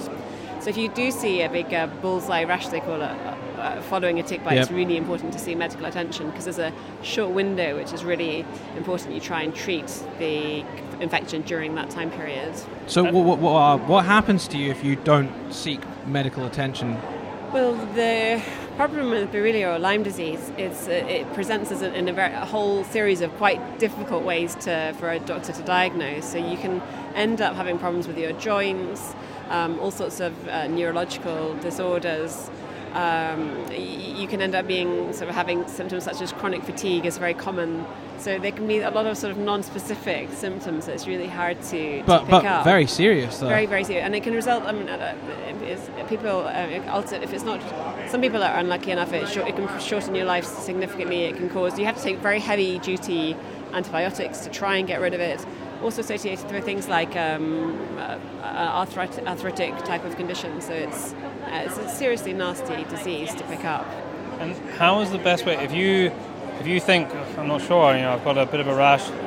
wh- How do you go about getting tested for? it? We should really be very, very um, pushy towards your GP that this is what you think you have, Yeah. and really mention that you've been bitten by a tick, because because it's relatively uh, uncommon, or certainly a lot of GPs uh, are not familiar with Lyme disease. We've had a lot of people stop by our stand over the last couple of days who are gamekeepers or people who, who've uh, been exposed, to, who've been bitten by ticks, and they've really been very, very proactive with their GP. So you should really say, "I've been bitten by a tick. I would really like a test for Lyme disease." Yeah, pu- really push it on Yeah, them. Yeah. yeah. See, that, that's an interesting thing because um, I got bitten by a tick about a year ago. Now I get bitten by ticks all the time. Well, not all the time, but you know, periodically because I spend a lot of time out on the hill. But this particular one bit me under my arm, and I came out in a bit of a rash. But it wasn't like what I would say is the stereotypical. But I, I don't normally react. And I went to my GP, and they said, "Oh, that's fine. We'll take blood and we'll send it away to get tested." And they called me back some weeks later and said, "Oh, we sent it to Inverness," and they said because of the various questionnaires, I said they won't test it. I mean, and I thought, well, hang on, but I've asked for it to be tested. So, I mean, is this a common thing, or Yeah, no, that seems to be that story is consistent with a lot of stories we've been hearing over the last few days. Yeah, and that people, I think, that's just uh, that it's, it's really not known, not taken as seriously in this country as it should be. And we've had people come by from uh, in Central Europe. It's a lot more more known and managed and dealt with. And again, from the area of America that it came from, the northeast of America, people are a lot more familiar with it, know how to spot it in these early stages. Would you would you say it's getting worse in this country? Yeah, it does seem to be getting worse. People are uh, the rate rates are increasing, but there's also an increasing awareness of it. Yeah. So uh, which is which is really good. And is that due to our mild winters and the ticks not not? Well, I mean, is there a reason behind it that you know? It's quite a complicated disease. There's a, there's a, a whole there's a whole type of bacteria that are related of these Borrelia bacteria. Some cause disease and some don't, and then there's a whole set of different types of ticks that carry it. So it's, it's a sort of it's hard it's hard to understand all the underlying factors. There's certainly places um, within the UK where there are higher rates of it being report of Borrelia being reported than others. So what we're doing in our research is trying to actually find a new way of trying to target it and also to try and detect it more accurately. And that's using um, viruses that, that infect the bacteria. So I don't know if you can, your listeners obviously won't be able to see. well, we're, we're we going to we'll come back and take some pictures. pictures, we yeah. take a picture. But um, so all, all bacteria have got viruses that infect them. So if you see this little cartoon in the middle of our stand, that just shows. So when a virus sees it, that's a bacteria, that round thing. And you've got a little, the little ant-like thing as a virus. You can see it's injecting itself and turning and basically obliterating it. And so what all bacteria have got these natural viruses, so we're trying to find the very specific viruses that target the Borrelia disease. Um, and ultimately, what we'd like to do is use that very specific interaction to make a more specific diagnostic, and then also make a, a, a, better treatment that you could give to people when they have missed that window of the a couple of weeks having been. So you have to do it very soon after you get bitten. At, at the moment, you do, yeah. So, and the other thing about actually is about the, the test that's used at the moment is not very um, there are problems with the tests. You either have an antibody-based test or a molecular-based test, and they're both not very sensitive, sensitive and not very specific. So there's a lot of problems with false negatives. So you might even have got your test and you come back negative. Yeah, well, I think probably the problem was I, I got bitten and then I had to go abroad for a while working, and then I only had time to go and get the test when I came back, and I think they thought that too long had passed. So you're gone. You, that's it. You. Well, now, I, I, I it's want to ask a question. Does Yeah. it affect animals? Well, that's, no, that's a really, really good question. Um, it's, Obviously it's, gun- gun it's, dogs. it's controversial, but, but there's um, certainly in some places it's accepted that, that, that it does, and vet, many vets are convinced that you see dogs that are that basically go behave in a really odd sort of loopy way, having been bitten by um, by ticks. And they, they, they, a lot of vets think that there's evidence that they have it, but it's, it's not. Con- it's quite controversial. My colleague was at a conference in Vienna, a Lyme disease conference, um, this last year, at the end of last year, and there, there, there was a lot of discussion about this amongst vets.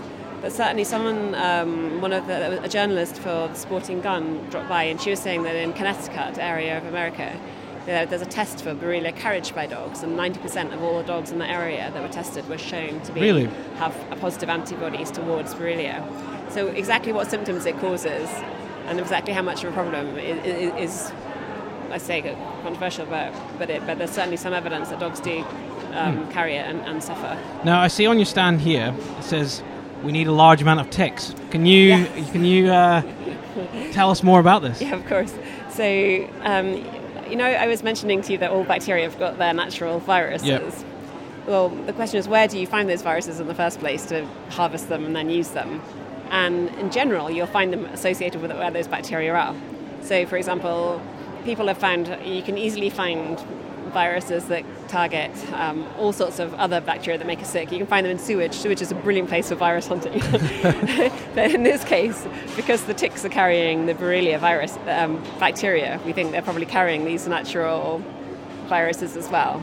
So, uh, so therefore, we need to. We're, we're examining ticks both for the presence of the bacteria which we're studying, but mainly to, to look for these viruses. So, what we hoped, the, the reason why we're here is we, we wanted to engage with people that are basically Out. being out in the hills Yep. and being bitten by ticks. And then all they need to do is just basically, we've got these little envelopes, we're just asking people to um, just to pick the ticks off their dogs or off, off the deer that they're gralloching or whatever and send us the ticks. And then what, what we'll do with those ticks is um, we dissect them, um, take out their hind guts and pick out the, uh, we enrich the bacteria and then we look for the presence of viruses. So, oh, listeners, send send, send in the text. Send them to us.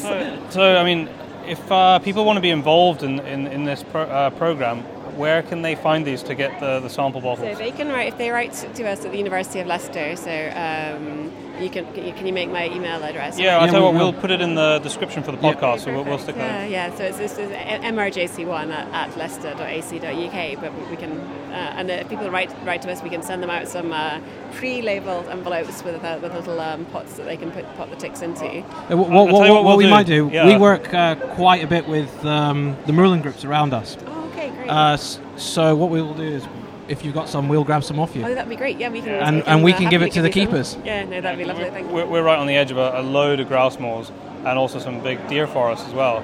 So we can go and give them to the keepers and then tell them that they need to. Brilliant. Thank you Yep. very much. Uh, it's a pleasure. Look, thank you very much for uh, taking the time to speak to us. We're walking along to best fox, uh, fox calls and best deer calls, and I've just spotted Brent Norbury along with Rob, Yeah. Rob Crampton, who's in here. So we're going to haul Brent out. And hey, Brent, how you doing? See ya. Uh, we're just uh, doing yeah. a quick bit of interviews for the podcast. Oh yeah. Uh, How you how you doing? I'm doing very well. Except this, I was meant to be here about four hours ago, but Traffic. no, car broke down. Ah, there we go. So It wasn't a Land Rover, was it? No, it wasn't. no. That's the joke I normally get. Mitsubishi. but yeah, it's, I'm here now, so it's nice. Now, I um, we've we've just been sent the new Vorn rucksacks, and you have brought. I've got it there. You got it there. Uh, which one's that you've just got? The uh, the deer, uh, the 2016. yeah, They're go. very, very nice. Just uh, we, we could do it, but since you were here, we might as well speak to the other pro staff.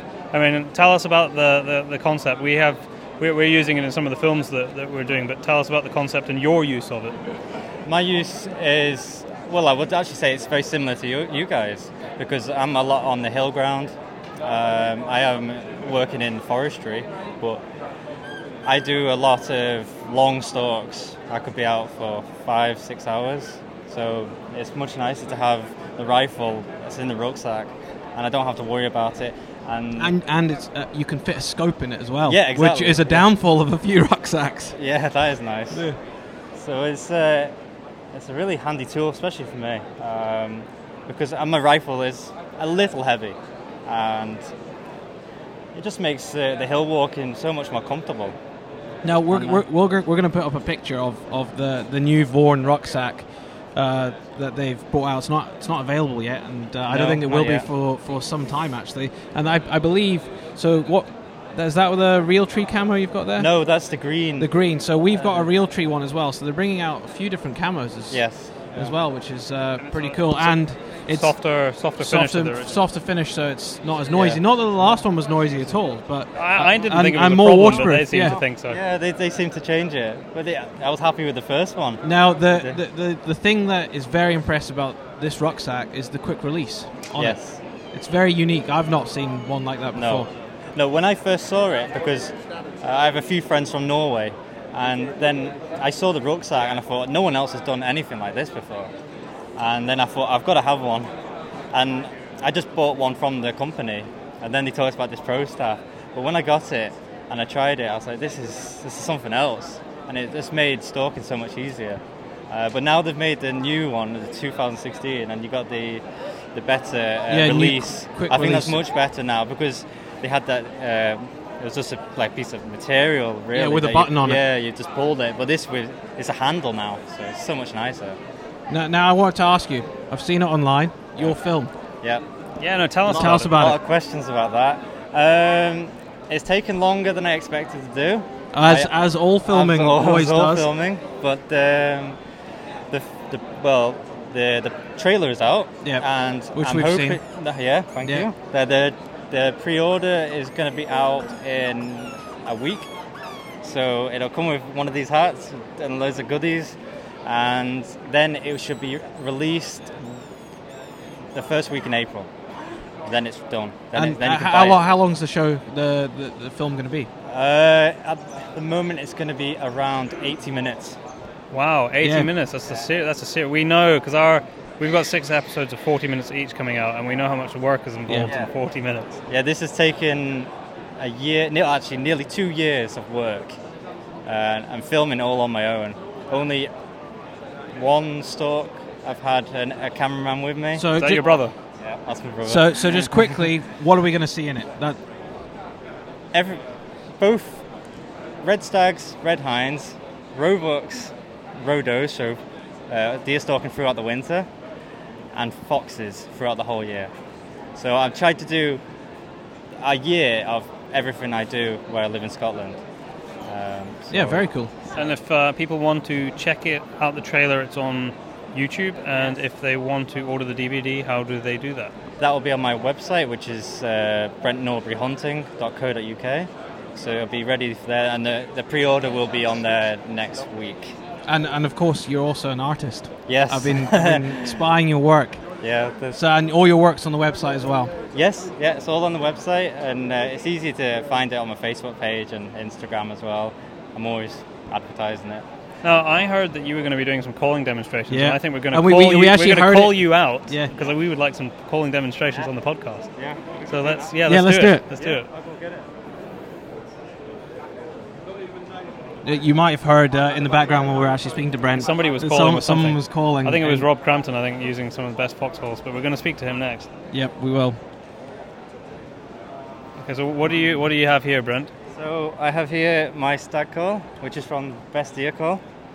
I this first time I used it was last year for the stag rut, and I called in four stags, and two of which were shot.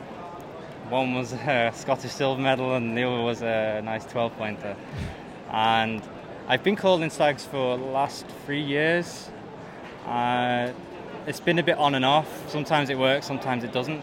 But last year was the best I've ever had, and it was so effective. And I think it's mainly because I got, a better call. Originally, I actually made my own and tried to do my best attempt at Im- uh, imitating a red stag. But now, What did they think of that? some of them answered back, and some of them just didn't do anything. So, but now I feel like I've got a, a good sound, but it takes a bit of practice to do it. Um, a lot of I remember I spoke to a lot of guys in the Highlands when they when they've done it, or maybe to stop a stag to and then get a shot. Um, a lot of them just go ah, and, they and they make a bit of a funny sound. That does stop them, but Yeah, because they're like, what is going yeah, on well, behind yeah, me? yeah. when when it's in the rut, they're, they're so full of adrenaline and testosterone that they just, yeah, they uh, they just come running running in sometimes. But with this call, I have, I think I've got a pretty good sound now. That so this is from Best Fox Calls, and it's their their three part tube Yes. um, stag Yeah, the stag call. tube, yes. Can, can we hear it? Yeah. Well, uh, is it loud? Yeah. Yeah. I'm gonna I'm gonna stand back. We'll stand a back bit. a little bit. Yeah, it is loud. But so.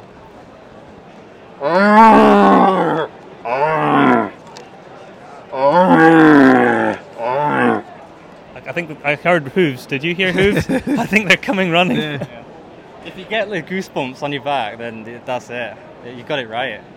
But uh, And it then takes a bit of practice because a lot of people they'll just they basically s- like, shout into the tube, but you need to uh, use your muscles from your stomach to get that deep belly roar. Yeah. So uh, Maybe you need to release a training video. yeah, I know I need to do it. Yeah. So I will do one for next rut, so people can practice. But it, it is very effective. I remember taking clients out and I said, "Oh, I'm going to try and call a stag now," and they're looking at me a bit funny, and they say, "Is this a joke?" I'm like, "No, no, no. I, I, I I can do it sometimes." but uh, yeah, it's, it's an amazing experience to have one coming into a sound, into the call, especially the the big one that was shot last year, which is the biggest of the season. Had at Strahanna Stalking. That I heard the stag roaring uh, at least 400 meters away up on the hillside, and we were inside the forest. And I was with the client, and then I said to him, "I'm going to try and call him in. There's no way we can get up to him because he's in the forest as well." And I just got the guy ready on the sticks, and I called, and he, the stag answered back, and then we just started talking, and then he went quiet for a long time, and I just said to the client, "Get ready," because I think he might be on his way now, and it went quiet for a long time, two minutes, three minutes, and that's that felt really long. And then um, I said, right, I'm going to call one more time, and I did it, and then the stag just came crashing through the trees 20 meters away, and he came right in front of us at 17 meters, and then he just stopped and bang, and he uh, Just like that. he dropped on the spot, and It's exciting. I mean, calling. I, I've not done a lot of calling uh, stags, but a lot of calling roe deer, and that is that's super exciting. It, do, it, it doesn't it doesn't get much better. That's what really started me calling was uh, roe deer. Like, just that was roe deer and foxes was how I begun, and then now I can see somebody escaping from the best fox call stand because I don't think he wants to be caught on radio. yeah, maybe. But no, that's great. I Yeah, think what we're going to do, we're going to slide through here. and We're going to try and grab Rob Crampton before somebody starts speaking. Yeah. But look, great to speak to you. How you doing, Rob? I'm very well. You're you? good. Good to Yeah, see you no, guys. good. Good. to see you guys. So we're at the best fox call stand, best deer call stand on this side. Tell us a little bit about how you all started because you, there was no best fox calls, and then suddenly, boom, you were everywhere. It kind of all started uh, 2011. I think it was 2011, and I started. I, I bought the domain name Best Fox Call. Prior to that, I've been in marketing and building websites, and I bought the domain name Best Fox Call because I was selling one. Just wanted to sell one particular call online um, for a guy who current at that time had no online sales at all. So it was almost a pocket money idea, um, a bit of beer money, if you like. I then um, contacted the guys, some guys in Australia about um, the Tenterfield style whistle, and the cost to actually get some calls from Australia to the UK and then put them, get them out there on the market was just it was just too much money. People wouldn't pay that much money for a piece of bent metal, so we developed our own. Um, that very quickly, that would have been probably was early 2012, and I remember going to the the last British shooting show at Newark and bumping into Robert Bucknell and James Marchington. Got the product in their hands. I bumped into the Team Wild guys there as well, and sort of introduced myself, and everybody was like, "Hang on, who's this best Fox Call guy?" Um, and it's kind of gone from there. We then we then found the, the Icotec range of products, which are electronic remote callers. Um, started importing those from the States in 2000, again in 2013. They've been massively successful. And then obviously recently we've, we've teamed up with Joe and started Best Deer Call to sort of mirror the, the same ethics of if we don't use it, we don't sell it. Um, and just sourcing decent products that work. Um, and I, I think you've already spoken to Brent. Yep, who- he was demonstrating yeah, there for us. absolutely. So Can, can we have a, a quick? You've got you've got three calls. Uh, your three main calls around your, your neck. There. Can we have a tell us what each one is and then use it so we people listening can hear. Okay. I'll apologise in advance because the first one might be quite loud. But the three calls we have one is a, a Tenterfield style whistle, which is essentially a bent piece of metal, a bit the same technique as a shepherd, uh, shepherd's whistle. Um, but it creates a real raspy sound. It's very loud. It carries a long way over, you know, over open countryside. So it's almost the sort of first call you'd use. And just to w- see what does that retail around. at? That This one retails at thirteen ninety nine online, um, we, but we do a deal at game fairs where the calls are all ten pounds each or three for twenty five. So, um, and so and, and, and maybe if they mention the podcast, to you maybe they can get a deal. Uh, absolutely, if they come and mention the the, the, the, The- the- the Pace Brothers, I'm sure we'll look after them. Of course. There- there we have it. There's a good offer.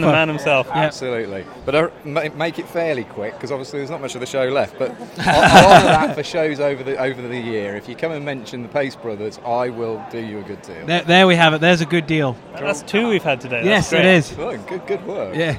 So yeah, the, the sta- what we call the SS, it's a stainless steel caller. It sounds a bit like this. I'm going to blow it away. I'm gonna. For a long, long time, we wondered what this was. Um, and I came home one day and heard this noise coming from my back garden and thought, there's somebody in my back garden blowing one of my callers. so, needless to say, went to investigate, found my two terriers playing tug of war with a rabbit in the garden. And we, all, we think rabbits squeal when they're in pain, which they do, but actually, when they're being killed, they scream, and that's the noise they make. So I think the reason that works so well is because it's a sort of sense of urgency. Um, uh, you know, a fox is a predator if it, if it feels there's another predator actually Oppor- killing something. opportunity for it. Yeah, absolutely. Opportunity for a steal. Yeah. Steal for a meal. So, so that's that call. The other, the other call we do is the little, the, what we call the original because it was the very first call. I use it quite a lot. Yeah, this call. I mean, it's great. Um, I think probably most people who, who currently shoot foxes have probably got one of these calls. Um, it's a little black reed call. It's a bit like the old technique of having a blade of grass between your thumbs um, and sounds. Which is the sort of more traditional um, sort of pained rabbit rodent type squeal. Then finally, we have a little call that Robert Button, Button will introduce me to. It's an odd looking little thing, looks like a small cricket bat with two holes in it. Um, and it's called a Faulhaber Hazel Grouse Hen Call. That's a mouthful. Yeah, that is a It bit of a mouthful. Yeah, so we just call it the Faulhaber. Yep. Um, Faulhaber, an Austra- Austrian company, more more known really for their deer calls. Um, but this little call produces a very um, a real really pitchy, squeaky rodent type. And we find it really effective on, on stubble or you know cut silage where you've had machinery over ground and you've got rats and mice that are, that are either chopped up or injured. If you get foxes uh, of mousing, calling them with a squeal sometimes just does not work. They won't even listen to it because it's not what they're expecting to find. So just a little, few little peeps. And we've called foxes. It's a really quiet call. We've called foxes from three or four hundred yards for this call. Um, obviously in, on relatively quiet nights, but yeah, great little call. No, that's Oh, brilliant. brilliant. So, so people want to check you out. Where do they find you? Um, they can find us online predominantly at www.bestfoxcall.co.uk. Um, on under the contact us um, link, there is a UK um, 2016 game fairs. Where, page. where are you going to be? I'm gonna have to. Li- do you want the whole list? Oh, you've got a list. I've got a list on, on my on my t- on my laminate. But you're everywhere by the look of that. Yeah. Well, we, I- yeah. Um, there's, there's a couple that are in, in, questionable, but after the British Shooting Show, we'll be at Kelmarsh, which is the Easter weekend. Um, we'll be at the East Anglian Game Fair, which obviously takes in, which is over in Norwich at, at the showground. We'll be at the Northern Shooting Show in Harrogate in May. Um, we'll do High Highclere, which is Newbury area. That's also in May. We'll then be at, probably at the Welsh Game Fair in June. Um, as you, you guys know, there's there's quite a few CLA game fairs this year. Yes. But- We've been speaking to a couple Yeah, of we them, have, yeah. Hot off the press, I have just signed a contract and I will be at the UK Game Fair here at Stoneleigh. We just spoke to them. So, uh, okay, brilliant. Yeah. Um, I'm probably going to be at Ragley the following weekend as well. we will be at the Midland. Um, Life on the oh, road for you. Absolutely. and, and actually, one of my favourite shows, and we did first time last year that I will be at, will be Scone. So It's awesome, right down Yeah, the road from us. That's that's Absolutely. our. So we will no doubt see we, you there. we will see you again, definitely Yeah, at Scone. absolutely. So, Well, thank you very much for your time. Okay, thank you. Good to speak. Catch you there. We're over speaking to Jens from Hornady, and Hornady released a really exciting bullet this year. I'm not going to say anything about it, Jens. Just tell us what the story is from start to finish with this this new bullet that you've released. Yeah. Uh, try to make it brief. It's a long story behind it, but uh, Hornady made a real excite, uh, exciting uh, um, development in the bullet technology since they found out that uh, typical plastic tips of bullets melt in flight if you shoot high BC bullets on longer ranges. And they developed a new tip called the heat shield tip, which eliminates that problem. And while they done that for a match bullet, they thought it would make sense to develop uh, a hunting bullet around that new technology.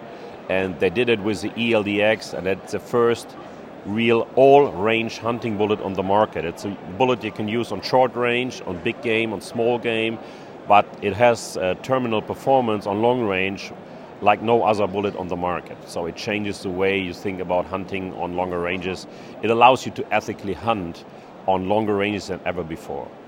I mean, that, that has always been uh, the problem if you if you're involved in longer range shooting is getting a bullet to have the correct terminal performance at those lower velocities. But you, you've solved that problem here. Yeah, definitely. That bullet uh, is made for that. I mean, um, some people used um, match style bullets for hunting on longer range and had pretty okay results with it in some some configurations. But uh, of course, sometimes it happens that you have to shoot on closer ranges, and then the bullet could fail because they break up.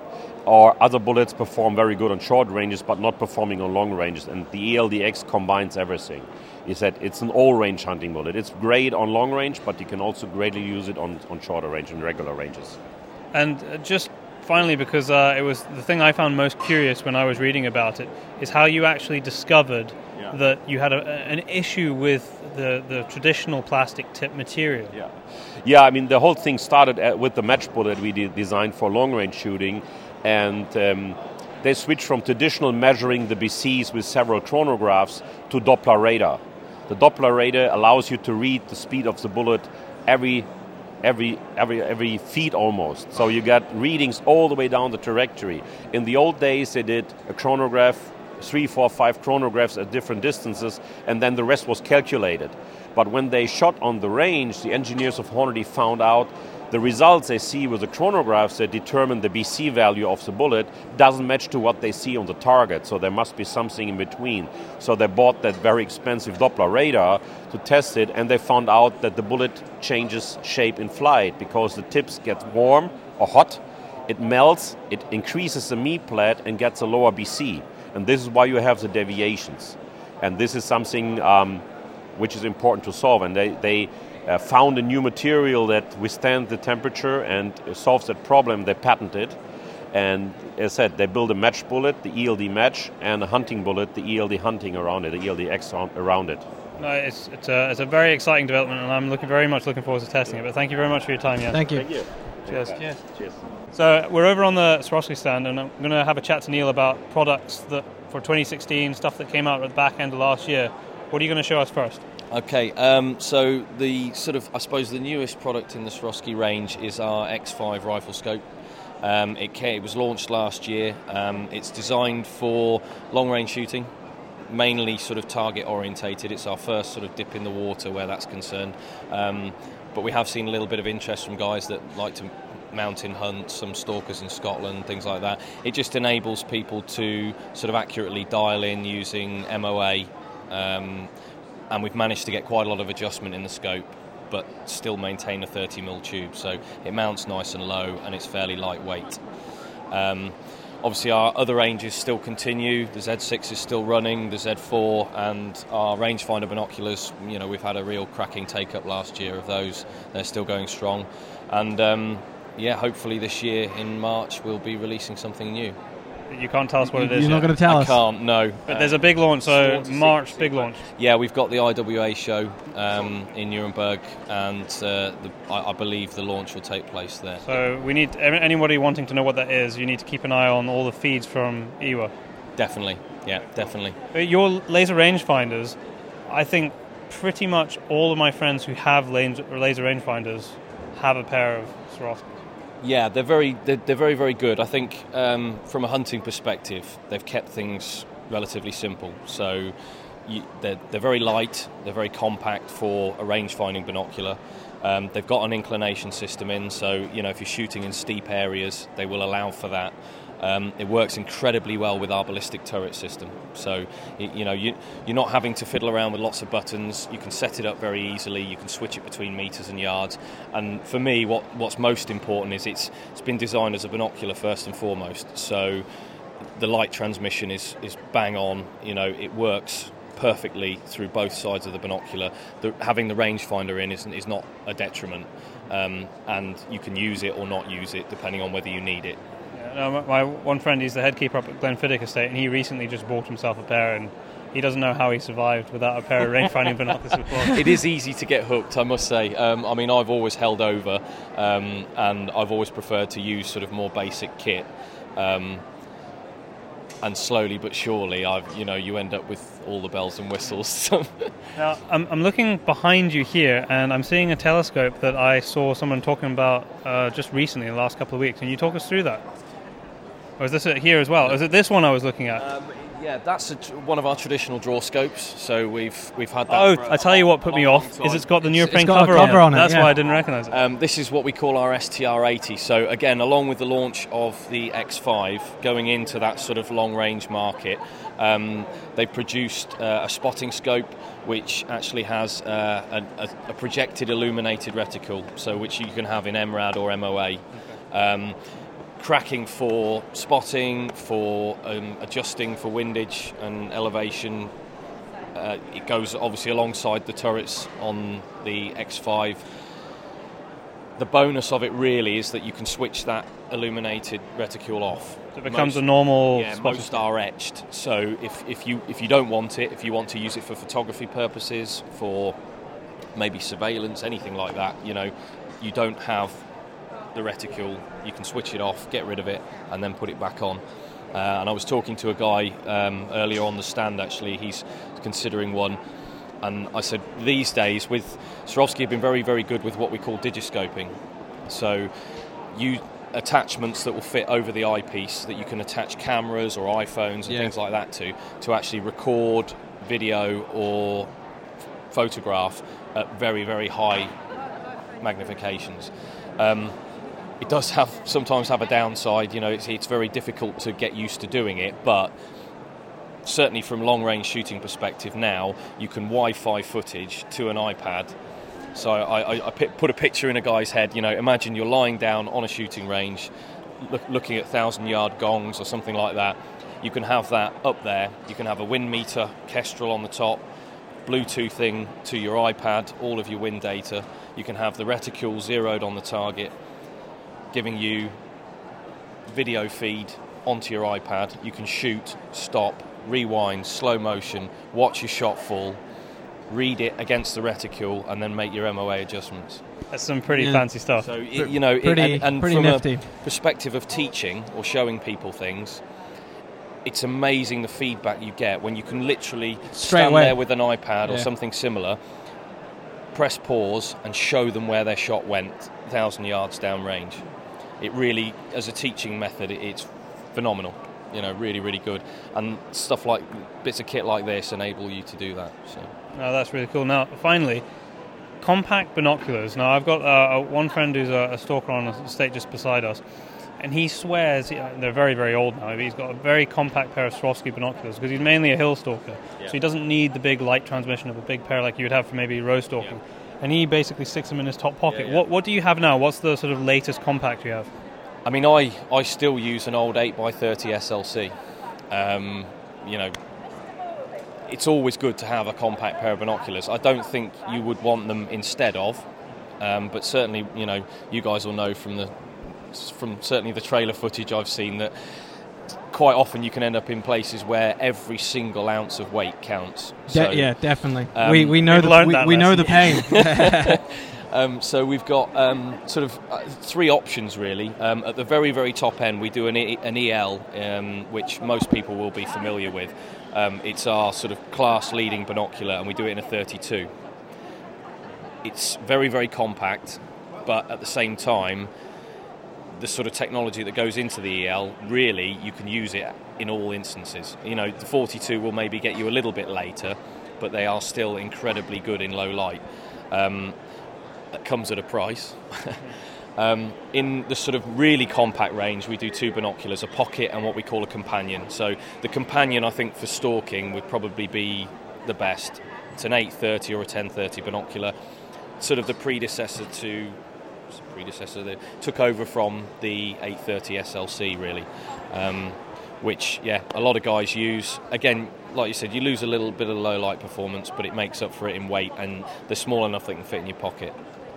Great. No, a lot of cool kit here. I'm going to come back and take some pictures and stuff later. But thank you very much for your Yeah, time. thank you. Pleasure, guys. Enjoy the rest of the show. Yeah, I appreciate that. Thanks very much. So we're we're over at a stand now with two safari outfitters from from Africa, Chris du Plooy and Outpost We're- Hunting. We've seen their, their Yeah, really no, nice trailer on the big screen. really uh, at swanky British trailer. Shoes, Yeah. So look, if I if I just start with you, Chris, why have you come all the way over to the UK? I mean, this is obviously a big event, but you know, there's not that many outfitters here. Yeah, there's. Um, I think we're four outfitters altogether. Um, I would say the opportunity. I've been to England before. I was uh, after school. I came to work here. I saw the opportunity, especially in bird hunting, um, and I, I went to to uh, Frank and I told him, "Listen, let's do it. Um, let's see what we can do. I think there's there's, there's a lot of potential." And you, sorry, whereabouts are you based? Are you South Africa? Yes, uh, Limpopo, South Africa. Okay, Limpopo. That hence all the bird shooting. There you go. There you go. So what what kind of shooting do people come to you for in Limpopo? Um, well, big five plains game bird hunting, basically. And while we're doing South Africa and, and Namibia, we, we give the best of both in one. So we can do a combined package, all of that. And uh, yeah, they, they only have to come to this to this uh, um, exhibition to, to get both. And, and Frank, whereabouts in uh, whereabouts in Namibia are you? Uh, we're from the Kalahari, um, very beautiful area, uh, more sandy dune areas. Um, yeah, it's from Windhoek, from the central area, uh, southeast, um, against the Botswana border. So it's a, it's a special place. Everybody- you, you got to go to Namibia. Well, I know, but I've never been down that end because Mhm. normally when I go, I find to Windhoek and then we're going north up to the Caprivi. You go to Caprivi. Okay, okay. My parents have a place not not too far from the Caprivi, so yeah, I I know that area. But, but you're the other end. And, and in terms of hunting species, what can people expect if they want to come and hunt in your neck of the woods? Um, yeah, the Kalahari is mostly famous for um, the oryx, the springbuck, uh, big duikers, big steenbucks as well, and red hartebeest. That's that's mostly the the big um, trophies are in the Kalahari for those type of animals. So. And Chris, a lot of people think, you know, oh, I'm sorry, I've been distracted here. I see, I know, Bil- I see biltong are- and, are you- and are you- drive horse on your are you table. bribing people with biltong? Is I'm that gonna, it I'm going to have some of that after. um, but a lot of people think, you know, African hunting is, is expensive. You know, I won't be able to afford it. Can you tell me, uh, tell people how affordable it is? I mean, I, I know because I go all the time, and I've got a couple of mates who are outfitters out there. And if you compare it to, like, say, European hunting and trophy prices in Europe, you think, wow, you know, I can get all of that in Africa. Okay, you've got to get there, but it's really good value for money. Um, sure is. Um, I mean, uh, uh, ibex in Spain will cost you 4,000 euro. Uh, if you come to South Africa, you can do a five package hunt, five day hunt for the same amount. So you've got five animals instead of one, five days in Africa. I mean, that says it all, doesn't it? And Africa gets under your skin. Yeah, it does. There you go. Uh, There you beautiful go. accommodation, nice weather. Beautiful, yeah. Been there. Always going to go back. Uh, it's it's hard. Uh, yeah, once twice a year. I Uh, think I'd almost live there if I could. and and it, it doesn't help that uh, all our family live there. So, well, going back, we're like, oh, I, I don't go enough. Byron, you go all the time. I, I know, but you know, it is good. Okay, no, that, that's that's really great. Well, hopefully, so uh, we can uh, put your details on our podcast page. But for people listening who can't be bothered looking at the details underneath it, where can they find you, Chris? Uh, Chris du Plooy Safaris, www.chrisdeploysafaris.co.za. And that's uh, P L O O Y. And Frank, what about you? This is Outpost Safaris, um, outpostsafaris.com, the webpage, um, or beitepostsafaris.com. And are you- either of you guys on Facebook? Yes. Yes, uh, Cross Deploys Forest. Yeah, also pa- um, Beta Post Safaris. That's on Facebook as well. Yeah. Great. Well, thanks very much for your Yeah, time, guys. thanks very much. Big pleasure. Thank you. We're over now at pretty much the only, well, certainly the only clothing manufacturer that's here that's made in the UK, which is Yep, the it is. Fortis, uh, Fortis clothing stand. Fortis Peak And Fortis. uh, if you see the pictures of us at the, the British Shooting Show, you'll see the big "Made in the UK" on on our Oh, yeah, on our sleeves, I'm yeah. pointing as if someone can see, but Yeah. on our Uh, arms. In fact, the T-shirts that we've been Been wearing, wearing here were printed are by by Fortis. So anyway, Oliver's here. How are you doing, Oliver? Oh, I'm good, and you? Very good. Uh, has it been a good show for you guys? Oh, excellent. I think actually maybe the best British shooting show we've uh, ever attended, and we've been going for a number of years now. So, uh, in terms of feedback and people coming in, it's been great. Yeah, really good. Now, for people who are thinking, I've never heard of Fortis before, quite a lot have heard of Country Covers. Just explain Yeah. that connection. Okay, so Country Covers is where we've come from. It- the reason why we aren't Country Covers. Hang on. Hold on a second. This afternoon, Loud announcer. Starting very shortly.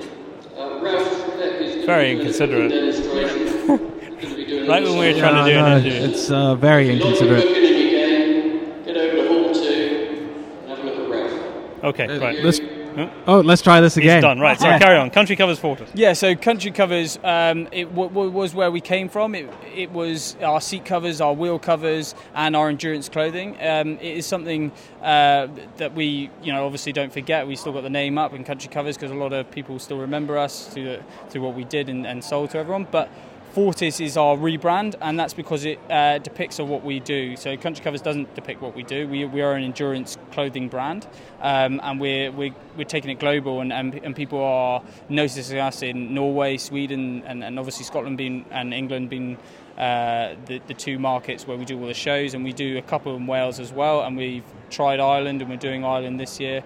Um, but the, the brand is, is, is pushing more just doing our civilian um, outdoor clothing. So for anyone that's hiking, rambling, and, and shooting, and anyone that's in the outdoors. Now we've actually tried a lot of your kit. Yeah, well, we're very fortunate enough that Yeah. anyone who listens to the podcast will know that Fortis are one of our sponsors. So we've been using your kit, obviously, extensively for the last couple of months. in some of the most horrendous conditions that I think I've ever been in in my Mm. But life. Can you tell people how the how the garments are made and the kind of materials that you use? Because I found that fascinating when we were talking well, three days ago when we, we first got together. And we will talk about your Falklands jacket in a minute. Yes, we will. Yeah. Okay.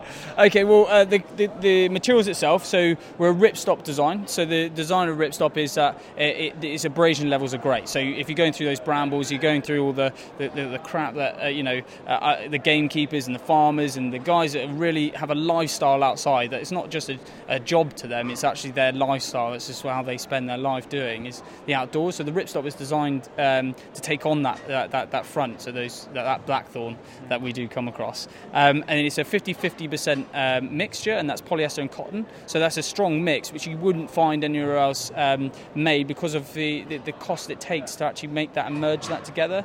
Um, and that's all done here in the UK. And then we uh, it's actually uh, in a place called uh, in Ireland called Dinsmore, and they do it all for us. They also colour dye everything, uh, and then we buy it in the rolls and bring it down with the waterproof, um, and then with a drop liner. So you have the outer protecting that drop liner. So if you rip that outer, you're still going to be waterproof because that drop liner is beneath, and that beneath drop liner will then uh, have that support of that outer.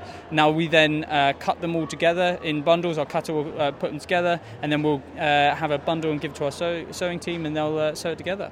And your garments, for the most part, are or they can certainly be completely customized. Yeah, which Yeah. is quite incredible, really, for, Yeah, for a clothing manufacturer. It's definitely you know a good sales and you know, it, it, it- like when we speak to people, people are uh, everyone's different. So everyone's a different size. So some people got the long arms, some people got the you know really Short legs like me. like- yeah, like us, like us. We got the short legs, you know. But it's um, it's.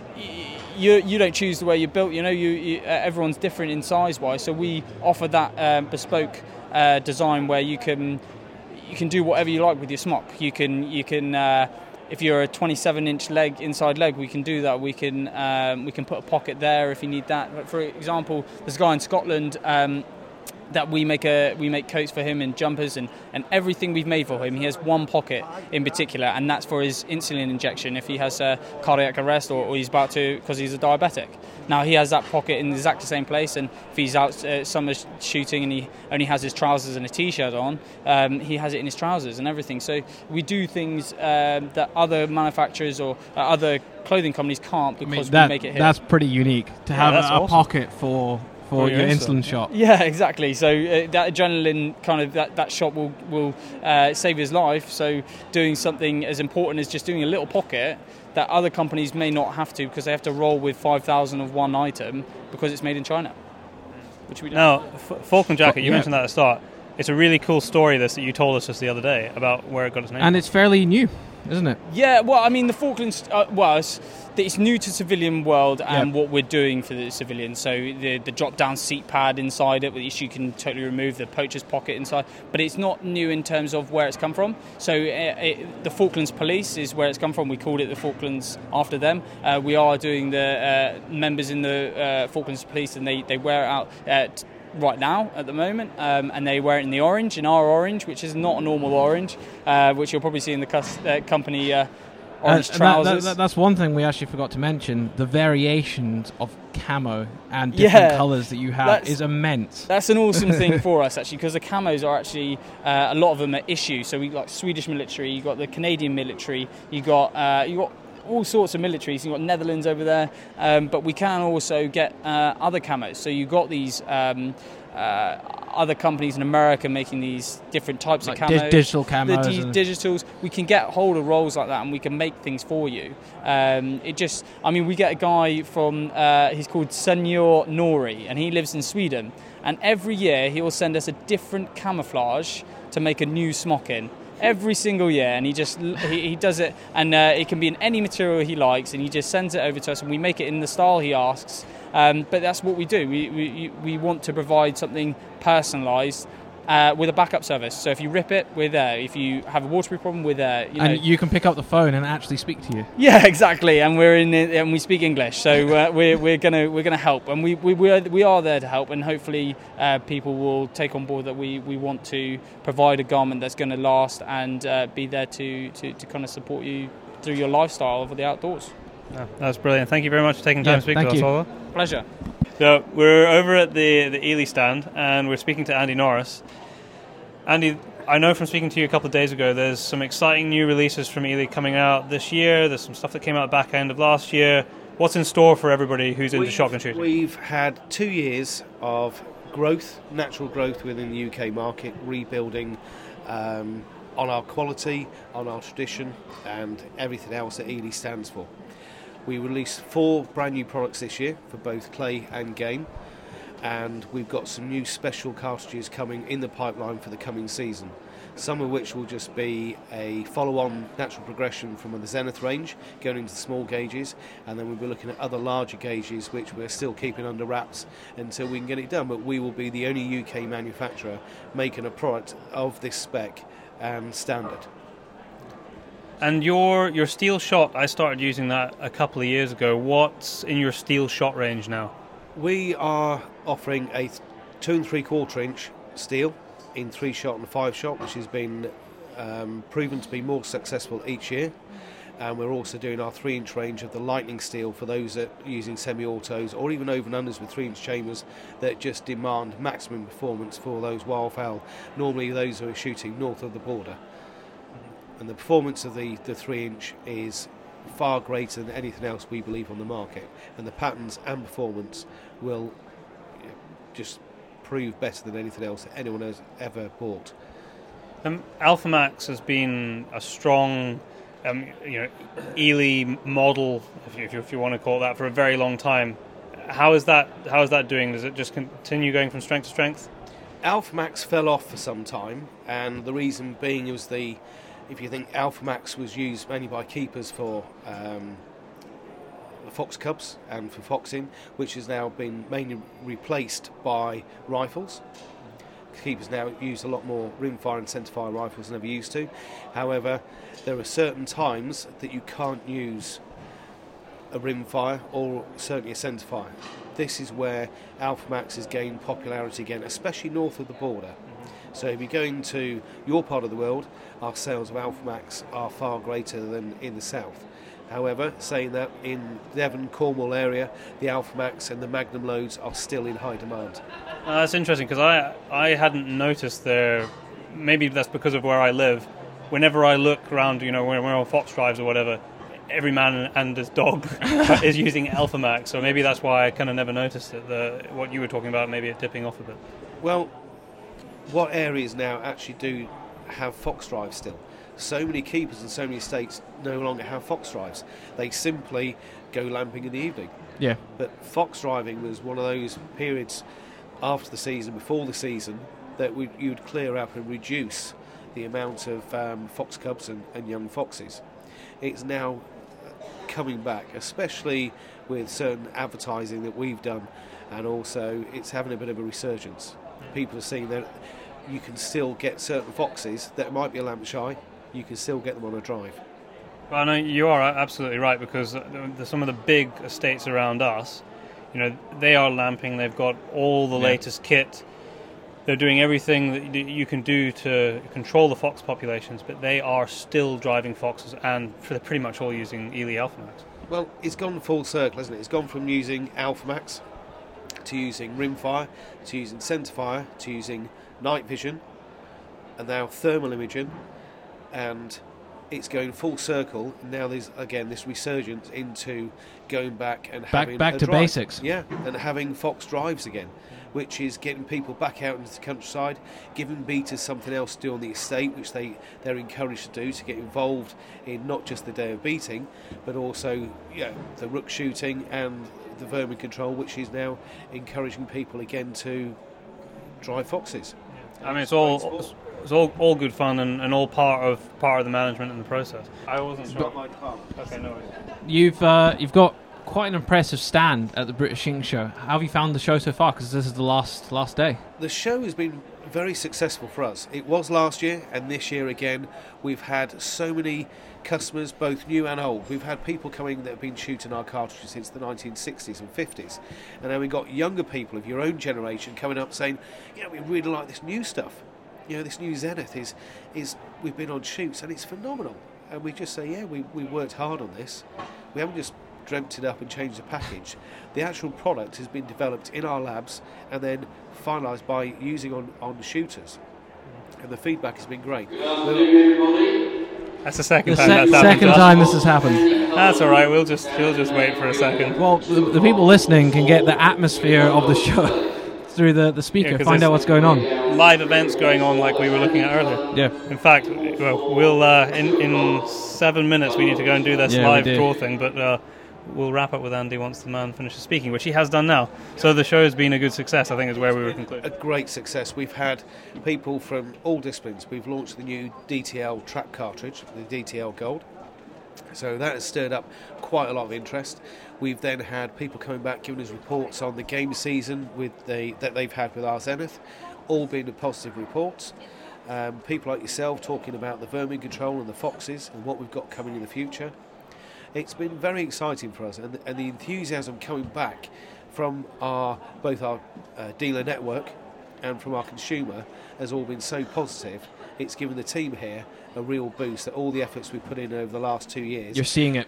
You're yeah, seeing we're really it's paying seeing off. it. We've changed the whole team from the top down, um, and we are really are starting to see the benefits now in the UK. Uh, and just lastly, for anyone who wants to come and check out the stuff later on in the year at the other game fairs, where are you going to be? We are going to be at the UK Game Fair. We are sponsoring the shooting line there. We're running uh, the shooting line with EJ Churchill. We're sponsoring that. We'll also have a stand at the Game Fair. We'll have experts on hand to answer any of your questions.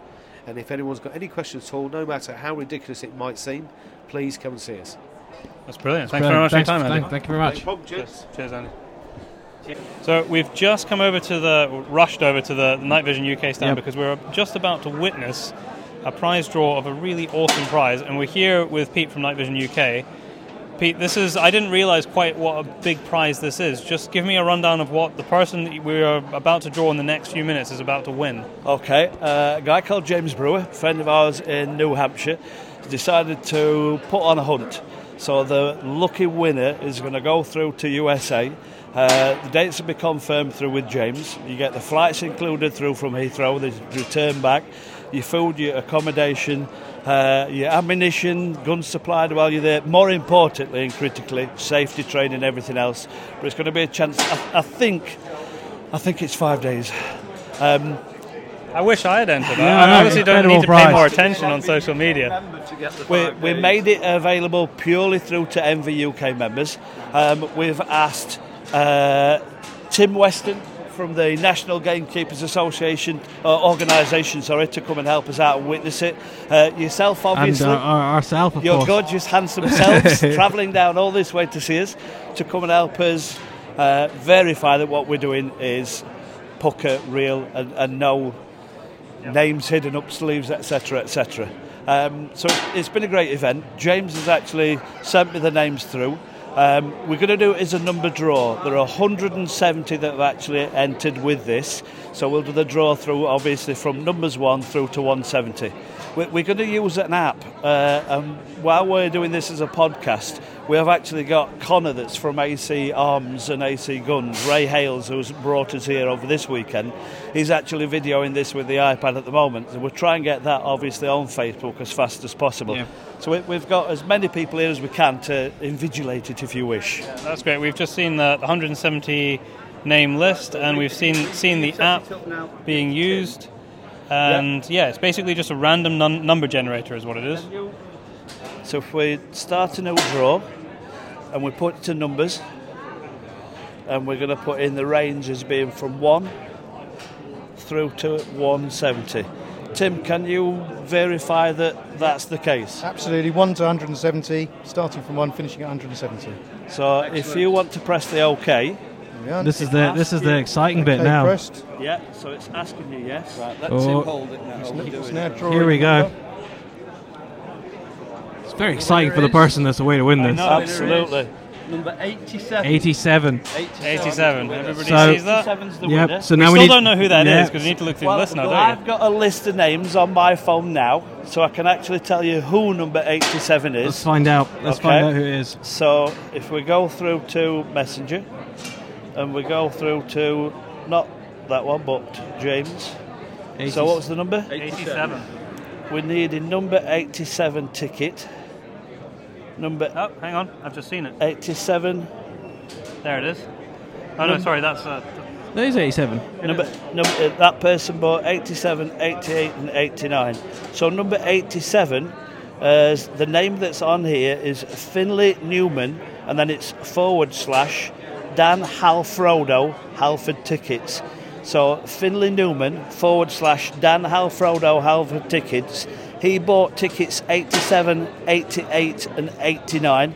So that's the winner of the trip. Congratulations, whoever you are, and thank you everybody Yeah. that's here to Wow, what a trip. What a trip. I am just a little bit jealous. Yep. Ne- next time we're going to get in on that. Yeah, I think we're going to have to become a, become a member and uh, yeah, enter these fantastic competitions.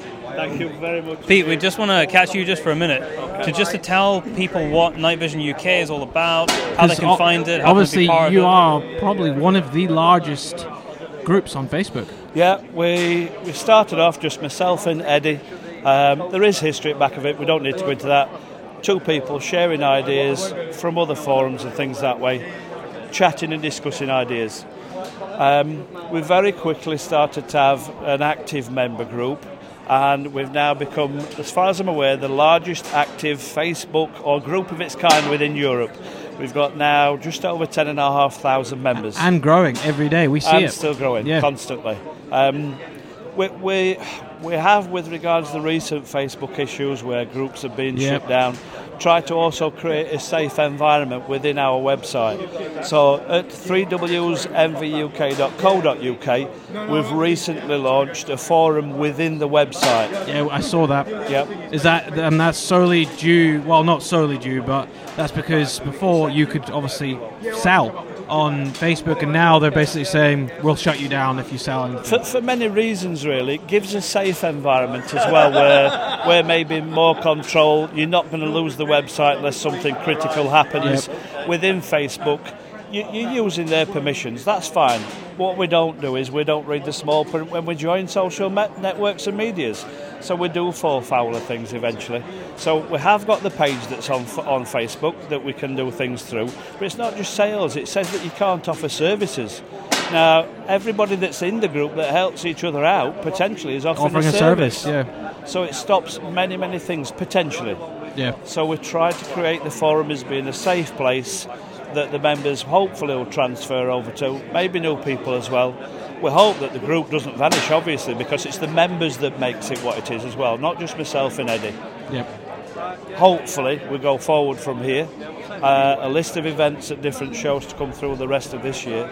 Last year I was supported by Saks as well, so Jules, Stoddart, and, and Alex, uh, David. Which, of course, Bardo, this that lot. podcast is supported by. Yeah, absolutely. So they were fabulous last year. I had an event up at Drumlanrig Castle with them. I was oh fabulous.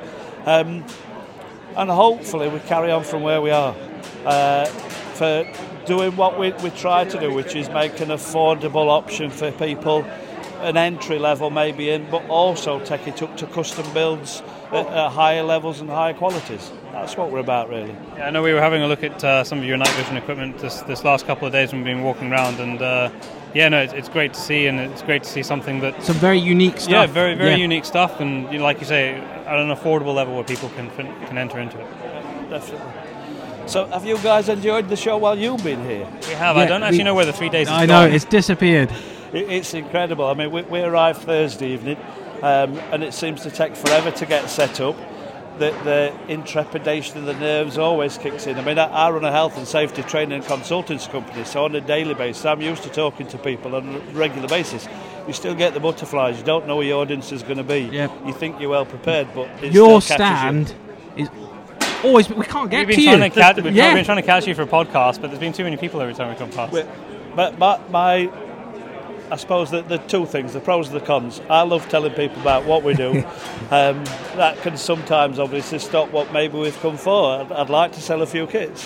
Yeah, no, it's been great. But thanks No, very thank much you very for much. taking the time, Pete. And uh, Thank you for your yeah, time, congratulations boys. again to number Thank 87 because Yeah. that is a great prize. Fantastic. Thank you Okay, very much, catch there. Lovely. We're just over at the Accuracy International stand, and we've got Alice here from Accuracy International. For those people who recognise the name but don't know the history, where did it where did it come from, and how did it get from be, becoming in existence to supplying the British military with sniper rifles? Accuracy International started in 1978 uh, with Malcolm Cooper and Dave Walls and Dave Craig, um, and they designed a military rifle from the ground up, which was put into service into, in 1985 as the L96A1, and that was retired in 2008, where, which and was replaced in the 338 Lapua Magnum, which is the L115A3. And in terms of new releases this year, do you have new stock configurations, new action configurations? What, what can we look forward to into 2016? Uh, 2014, we launched our AX series and AT series, which has replaced our previous AW series, which was Arctic Warfare. And it's just a more modern uh, configuration of rifle, so it's modular and has the inline night vision capability, rails, Picatinny, uh, for the future uh, of modernisation of sniper rifles. It's a very, very sexy looking rifle, I have to admit. Yeah, it is. I mean, I think, I, w- I wish I could remember this properly, but I think this rifle does actually hold quite a few world records or world records that have been broken by longest sniper kills. It does. A British sniper uh, in 2009, I believe, uh, shot two Taliban and a machine gun at 2,475 metres with our AW 338, which is the L115. Incredible distance. just, just phenomenal. Yeah. And moving away from that side to the civilian side, I mean, it, it is a very, very tactical looking rifle, but the civilian market, it, there seems to be an increasing number of people with them.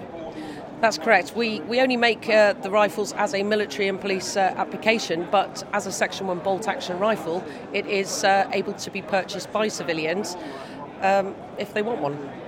And what sort of what sort of money are you, you talking at if you're if, if, if you're looking for an Accuracy International? uh, the AT line is our uh, baseline of rifles, starting around the £3,000 mark, and the AX line, which is in 308, 300 Win Mag, 338 Lapua, they are about the £5,000 mark, and then the 50 caliber is about the £7,000 mark. Now, am I right in saying that you can actually buy your stocks for other actions? That's correct. We do a chassis system, so it's an aluminium V, be- uh, v block bedding system, chassis with a detachable magazine. Uh, for Remington 700 and clone actions. Uh, we will be putting into production later one for a Tikka T3 action and a Savage 10 series. Okay, so that pretty much covers the basis of uh, what the vast majority people. Most people have a Remy 700, but there's a lot of people with Tikkas who want to replace the stock. So that's and you mentioned your magazines. I think your magazine systems are probably universally used across more custom rifles than probably any other magazine system. What's been the success of that? Do you think? It, the magazine was designed uh, for the L96 as a very easily uh, maintainable one-piece system, and it has it's the same design that's used to this day. Uh, just increased for capacity on the 338. It's now a 10-round magazine, but the design is a good design, and it's uh, sold to many other manufacturers of rifles and also custom gun builders with bottom metals. No, it's brilliant, and uh, yeah, your stand looks really great, and the rifles look even better. So thanks very much for your time. Yeah, thank you. Perfect. We've just wandered through over to the, the Blaser Sporting stand, and we're going to be speaking to Robert about the new F16 just in a minute. But I've managed to catch Marouin from Sauer, and he's standing beside the Sauer 404. We were shooting together back in Denmark, and I shot a shed load around. You just told me before we came on here that the, the journalist shot 30,000 rounds in like 30,000 two. rounds in one weekend, yeah? Roundabout, yeah? So it was a lot of sore shoulders. But the, the Sauer 404, uh, brand new rifle for Sauer last year, very unique, got a lot of cool features. Can you just talk us through it for those people who haven't seen it? Yeah, the Sauer 44 is, is a great gun. It's a mixture between so good old stuff um, and also some totally new, unique uh, things. You can start, you know, you have always called SUS tool, a small tool integrated in the front stock with you for demounting the gun whenever you need it, whatever you would like to do. A- any adjustment can be done from that one Any tool. adjustment, you can demount the whole gun with only one tool. With the same tool, you also adjust the weight of the trigger. That's also something very unique. You have four different positions. So we start with, I'm more familiar with that kind of system 550 grams, 750, 1050, finally 1250. So it depends. So for your needs as a hunter, you would like to use a light trigger, set it on number one. You would like to use a more heavy one on a driven hunt, number four, that's 1250. You also can adjust the trigger at itself, and that's for me one of the really, really unique points of that Very gun. cool, actually. Yeah. Because every one of us, we have different fingers, different hands, and the, the most, or the, the, the, the typical failure by shooting is to leave a gap between your shooting finger and the stock. That's the anatomic of your hand. If you then put pressure on the gun or on the trigger, you put pr- pressure on the shooting finger and on the thumb at the same time. So the art of shooting is always to take all the, the movement away from the gun. With that trigger, you can adjust it 8 millimeters to the front, to the back, and also the angle of 5 degrees to the left and to the right. So this is a gu- gun out of the box, but you can adjust it for your own needs. You can change the barrels, you can change the head of the of the of the bolt that it fits to the caliber. So that gun offers you nearly everything you need. And it breaks down and it's great for traveling as well because you can take the barrel off. I can tell you what, I always have the big problem. I travel a lot with a lot of guns, and um, that gun we are offering a compact case, a very, very small case where you can put in the gun. You never would mention that there is a gun inside. Normally, people think you have your violin or something like that next to you. That is something that is really cool. And just finally, the, the mounting system on it. It's Yeah. got a, a quick release mounting system on it. How does that work? that's, That's our own mount, and um, while we introduce our own mount, the most important thing is that mount. The unique selling proposition of that mount is it's the lowest one, and also there the we would like to give the people we call that huntability, so that people have real benefit using our products. And if you mount a scope very low on a gun, that means the gap between the barrel at itself, so the center of the barrel, and the reticle is smaller. So if you then shot on very short distances or on very long, you are more precise. No, it's a it's, it's a great rifle to use because I fired well, definitely more rounds through that than any other test rifle I have, just because we were in Denmark. But it's a it's a great rifle to look at. Oh, thank you very much. Uh, you guys have done a good job. Uh, thank you very much. Yep. Thank you. So we've just managed to uh, call a Robert from uh, Blaser Sporting, and we're standing beside the F-16, which you had the most impressive launch for on the I, I, I don't think anyone has ever seen a launch in this country like like what was uh, what you did. We just thought let's, let's we just thought let's have just a little bit of fun and just make make it make it big. For, for the people listening, there was flame involved And smoke. and smoke. Yes, there was there was a lot of noise, but I think the product was so exciting and everybody worked so hard at the factory of giving us this launch. A little bit, the launch was actually launches like that usually go to IWA in Nuremberg, and getting it to the British Shooting Show was such a big deal because it's like launching a product like that is putting a, a fully tanked plane on the runway. And just before you letting go, you tell the pilots, right, boys, we've just shortened the runway by a third just to make it a bit for, more fun for you. The guys obviously had to run to a shortened test schedule, and then obviously export licenses are involved. It was a big deal, and thanks to everyone at the factory to actually make that happen for us. So, also, it was just launching this in a big way was a big relief for us, and also a nod to the factory and saying thank you. Um, and for, for those people who are not familiar with your range, Blasers, most of the, I think probably a lot of the people who listen to this are know of the Blaser rifle, which is you know just Yeah. such a, a leading front in rifles. Not everybody is aware of Blaser and shotguns. Uh, Where does the F-16 fit? Well, we've got the F3, which has made quite an inroad. It is our premium product, which is so it's known to a more specialist market. Real high-level clay shooters usually tend to go for the F for the F3. I shot it in Denmark. It's very very nice. It's it's it's a great shotgun, but it's very very it's more complex. It's got an inline striker system. It's got huge amounts of modularity. The F16 is a much more focused product. It's there's only two options available. It's focused at the sporting clay and the game market. Hence, two options. Um, game version, uh, the game version, which you can. The easy recognizable thing is that the F16 in silver grey is um, the game version, and when you've got an F16 in red on the side, that's the sporter. The game version comes in 28 and 30 inch versions with a with a silver brass bead, and the sporter comes in 30 and 32 inch options with some other options in terms of balancing involved. But it's the F16 is a much more no nonsense flat rib sporter with no modularity involved. It's a very very sleek looking gun just from start to finish. And and you made a man go very white when you gave one away at the the unveiling of it. Yeah, we we thought um, again in the names. Let's just let's just have fun. And the first one, the first, it turned out yet again. I drew a we drew a left-handed shooter out of the out of the hat. My luck, a third one this year that I draw out of the hat. It's a left-handed shooter. We haven't got one of these coming in anytime too soon, but they are in the making. The left-handed options will be available, but um, the first left-hander into the country is his. Yes. That's, that's Amazing. fantastic. Yeah. And retail price, what can you pick these up for in the shops? The Sporter in its basic version will come in at 2,780. The game, which doesn't have the balancing options in, is 2,550 retail. So it, it's moved Blaser shotguns into a very, very affordable part of the market. Two prong. With Blaser, it's not so much the price; is can we deliver the product in a sensible quality? Where Blaser have really pushed the boat out is how how it's an extremely shallow action. The design is very bold and very minimalistic, but yet very elegant. It's the shallowest 12 gauge that I'm aware of in the market at the moment. It's built on a more conventional hammer system. The F3 is an inline striker system. The, the action there is already quite shallow, and they went one further with this one, delivering a conventional striker system with uh, with a very very shallow action. Yes. No, it, it looks great, and thank you very much for taking the time Yeah, to talk thank to you. us. Thank you.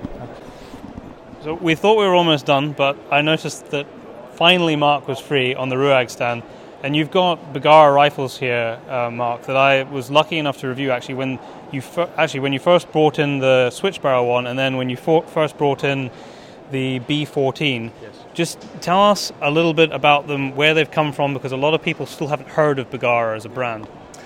Bergara uh, are famous for aftermarket barrels. They used to make them for other manufacturers, and then one day someone at the factory said, "Why don't we make our own barrel?" Uh, they're known, for their accuracy and their quality. Um, they came out with a few designs, and uh, one of the ones is the B14. The B14 initially has been launched with a floor plate, um, but the latest ones we've got here at the show are the detachable box magazine version. They are going to be readily available in the shops as of, I think, about the end of March. Uh, we got these in early. They were supposed to be launched at the IWA show in uh, in Germany, but we got these in. You early. snuck in early. yeah, yeah, we snuck in early. Um, the only three we have in the in the country are here on the wall. There is a, uh, a green Sporter model. Uh, it's a green plastic stock. It's more of an ambidextrous stock. Um, just so that we've got something for those left-handers, although there's not a left-handed bolt, but at least they can use one. The most popular one is the black synthetic, um, and then we also have the walnut version. All of these are available in- all the calibers that they do at the moment. There are more calibers coming online, but they refuse to tell us what they are going to be until we actually get to IWA. Um, I think there's going to be uh, a um, a, a 243, we've got the 308, 270, all the, all the major ones um, that we sell in this country are already available. Unfortunately, at the moment, not 223. A little bit of a, um, an issue with the fact that they have to get a license because they're made in Spain and it's a military caliber. That will follow on, but it will probably be later on in the year. But at the moment, every other caliber is available. They're all threaded, uh, ready for a sound moderator with a, a 14 by 1 thread. Um, and if you looked at the prices, if you could, if this was actually on camera, you would Uh, see incredible, incredible The prices, prices. are phenomenal. Well, when I when I, I was very lucky enough to to review this straight after Shot Show when they first came out. Um, Phil sent me one over, and it was the the original version with the floor plate. And at that point, I didn't know what the price was, and so I reviewed the rifle. And then right at the end, I phoned up the office to find out what the retail was, and I, it was sort of, "Excuse me," Yeah, because made a mistake. well, yeah, exactly. Because I th- my my guess was, and I, I kind of normally I have an idea what a rifle costs when I'm reviewing it, but this I had no idea because it only just been brought in, and my guess was it's probably going to be about a thousand pound rifle. That's what it felt like to me, and the price is six hundred and sixty pounds. We saw this as a drawing probably about five years ago. I was sat in a, a hotel in London with the guys, and they said, uh, "Yeah, this is going to be our rifle. This is what we plan to do with it." And at the time, they told me what the price was going to be, and I laughed. I said, "I think you've made a mistake," and they said, "No, no, that's what it's going to be." And sure enough, here it is. I mean, you're looking at um, a synthetic model with a recommended retail price, uh, the detachable box magazine, six hundred and sixty pounds, and for a little bolt action rifle that's as, as good as this one is, that's a phenomenal price. Bergara make very, very good barrels, and this um, particular bolt, I mean, there's nothing fancy about it. It's a two-lug design, but I tell you what, it's one of the slickest on the market. Yeah, yeah, it's we, we've had great reviews from all the magazines that we've sent it out to. Um, I don't know uh, if the uh, the word got around, but um, they've they've oversubscribed to the sales because uh, when they showed this at the Shot Show in, in January of last year, they got such a response. They were overwhelmed with orders. Um, they they sold more at the Shot Show than they'd planned to make in the whole year, uh, and uh, Just at that one show. just at that one show in, in the few days that the show was on, and um, it took them a little while to recover for the first orders, but after that, it's been flooding flooding through. It's, it's very good. No, it's it is a it is a great rifle for for the money. I said that when I first reviewed it, and this uh, green model that we were looking at with the kind of soft touch finish on it, which is you said the only one in the country with the I- new I detachable think that- magazine. that- that's the one I would have. Yeah, this that is a very it's a very good looking rifle, although not a lot, a lot else has changed. And yeah, I'm looking forward to getting my hands on that. Well, a couple of months you can have one. Brilliant. Thank you very much for taking the time, Thank Mark. you. Much appreciated. Well, those final noises are the final moments of the British Shooting Show. Yeah, that's it. Done, Everybody's done for up. 2016. We've been here for three days. It kind of feels like one. Uh, and we we've we tried to go around as many people as we could, and we ran out of time. That that was it. We've missed loads of people out, which is really unfortunate. We were uh, obviously we were on our our film was playing on the Vortex stand, and we didn't even have a chance to speak to the guys even, the stand We didn't we even on. get to speak to them because they Um, were flat out they all were flat day. out. Edgar Brothers. I don't think we had a chance to speak to No, Edgar Brothers, no. but I did go and have a look at their you know the new guns and the, the CZs and the Zolis and stuff. So um, Browning and Winchester. Didn't have a chance to go see them, although I did see them myself, but we didn't have a chance to go and record with them. No, no, it's been it's been an absolutely great experience, isn't it? It has. Well, what a tremendous show. And uh, thank you for everyone that's come up and said hello to us because there's been loads of people that have, have been listening to the podcast that have come up and said, "Oh, you know, listen to the show or, or watched our our series and that, and it's been great. The amount of people that have Yeah, been, no, we, we really appreciate that, and uh, it's it's just really it's nice to meet people. yeah, it is. No, absolutely. So I think that is us done. We now have probably an eight-hour drive home, which none of us are looking forward to. No, exactly. Um, we'll get back up to snowy Scotland, yeah, apparently it's been snowing. and we'll catch up with the rugby scores as well. Yes, yes, we will. But no, thank you very much. Don't forget to subscribe to the podcast. You can download it on iTunes, Stitcher, SoundCloud, and you can watch it on YouTube. On this one, it's going to be mainly pictures for this one, just because we've been so so busy. But there'll be good pictures, so don't worry. And uh, leave us a review on, uh, iTunes. iTunes, yeah, yeah. uh, which some of you have. Some of you have been leaving reviews, and we will uh, be doing a competition at some point with the people that left the, the the reviews. And incidentally, the um, one of the young guys that won the last competition, I saw him today, and he was picking up his stuff from the Fortis stand. Yeah, so um, we're going to get him to send us a picture of him with it, uh, using it, and then we're going to put that up on our Facebook page. Yep. No, definitely. But Um, but yeah, thank you very much, everybody, for listening. And if you didn't, if you're tuning in for the first time and you haven't listened to any of our other podcasts, I recommend you first go back and check the one we did two weeks ago, which was with Josh James, because he's a very cool guy and a big name on YouTube. And uh, if you haven't listened before, then you won't know that this podcast is um, supported by the Scottish Association for Country Sports, who make it possible for us to bring you these podcasts every two weeks. So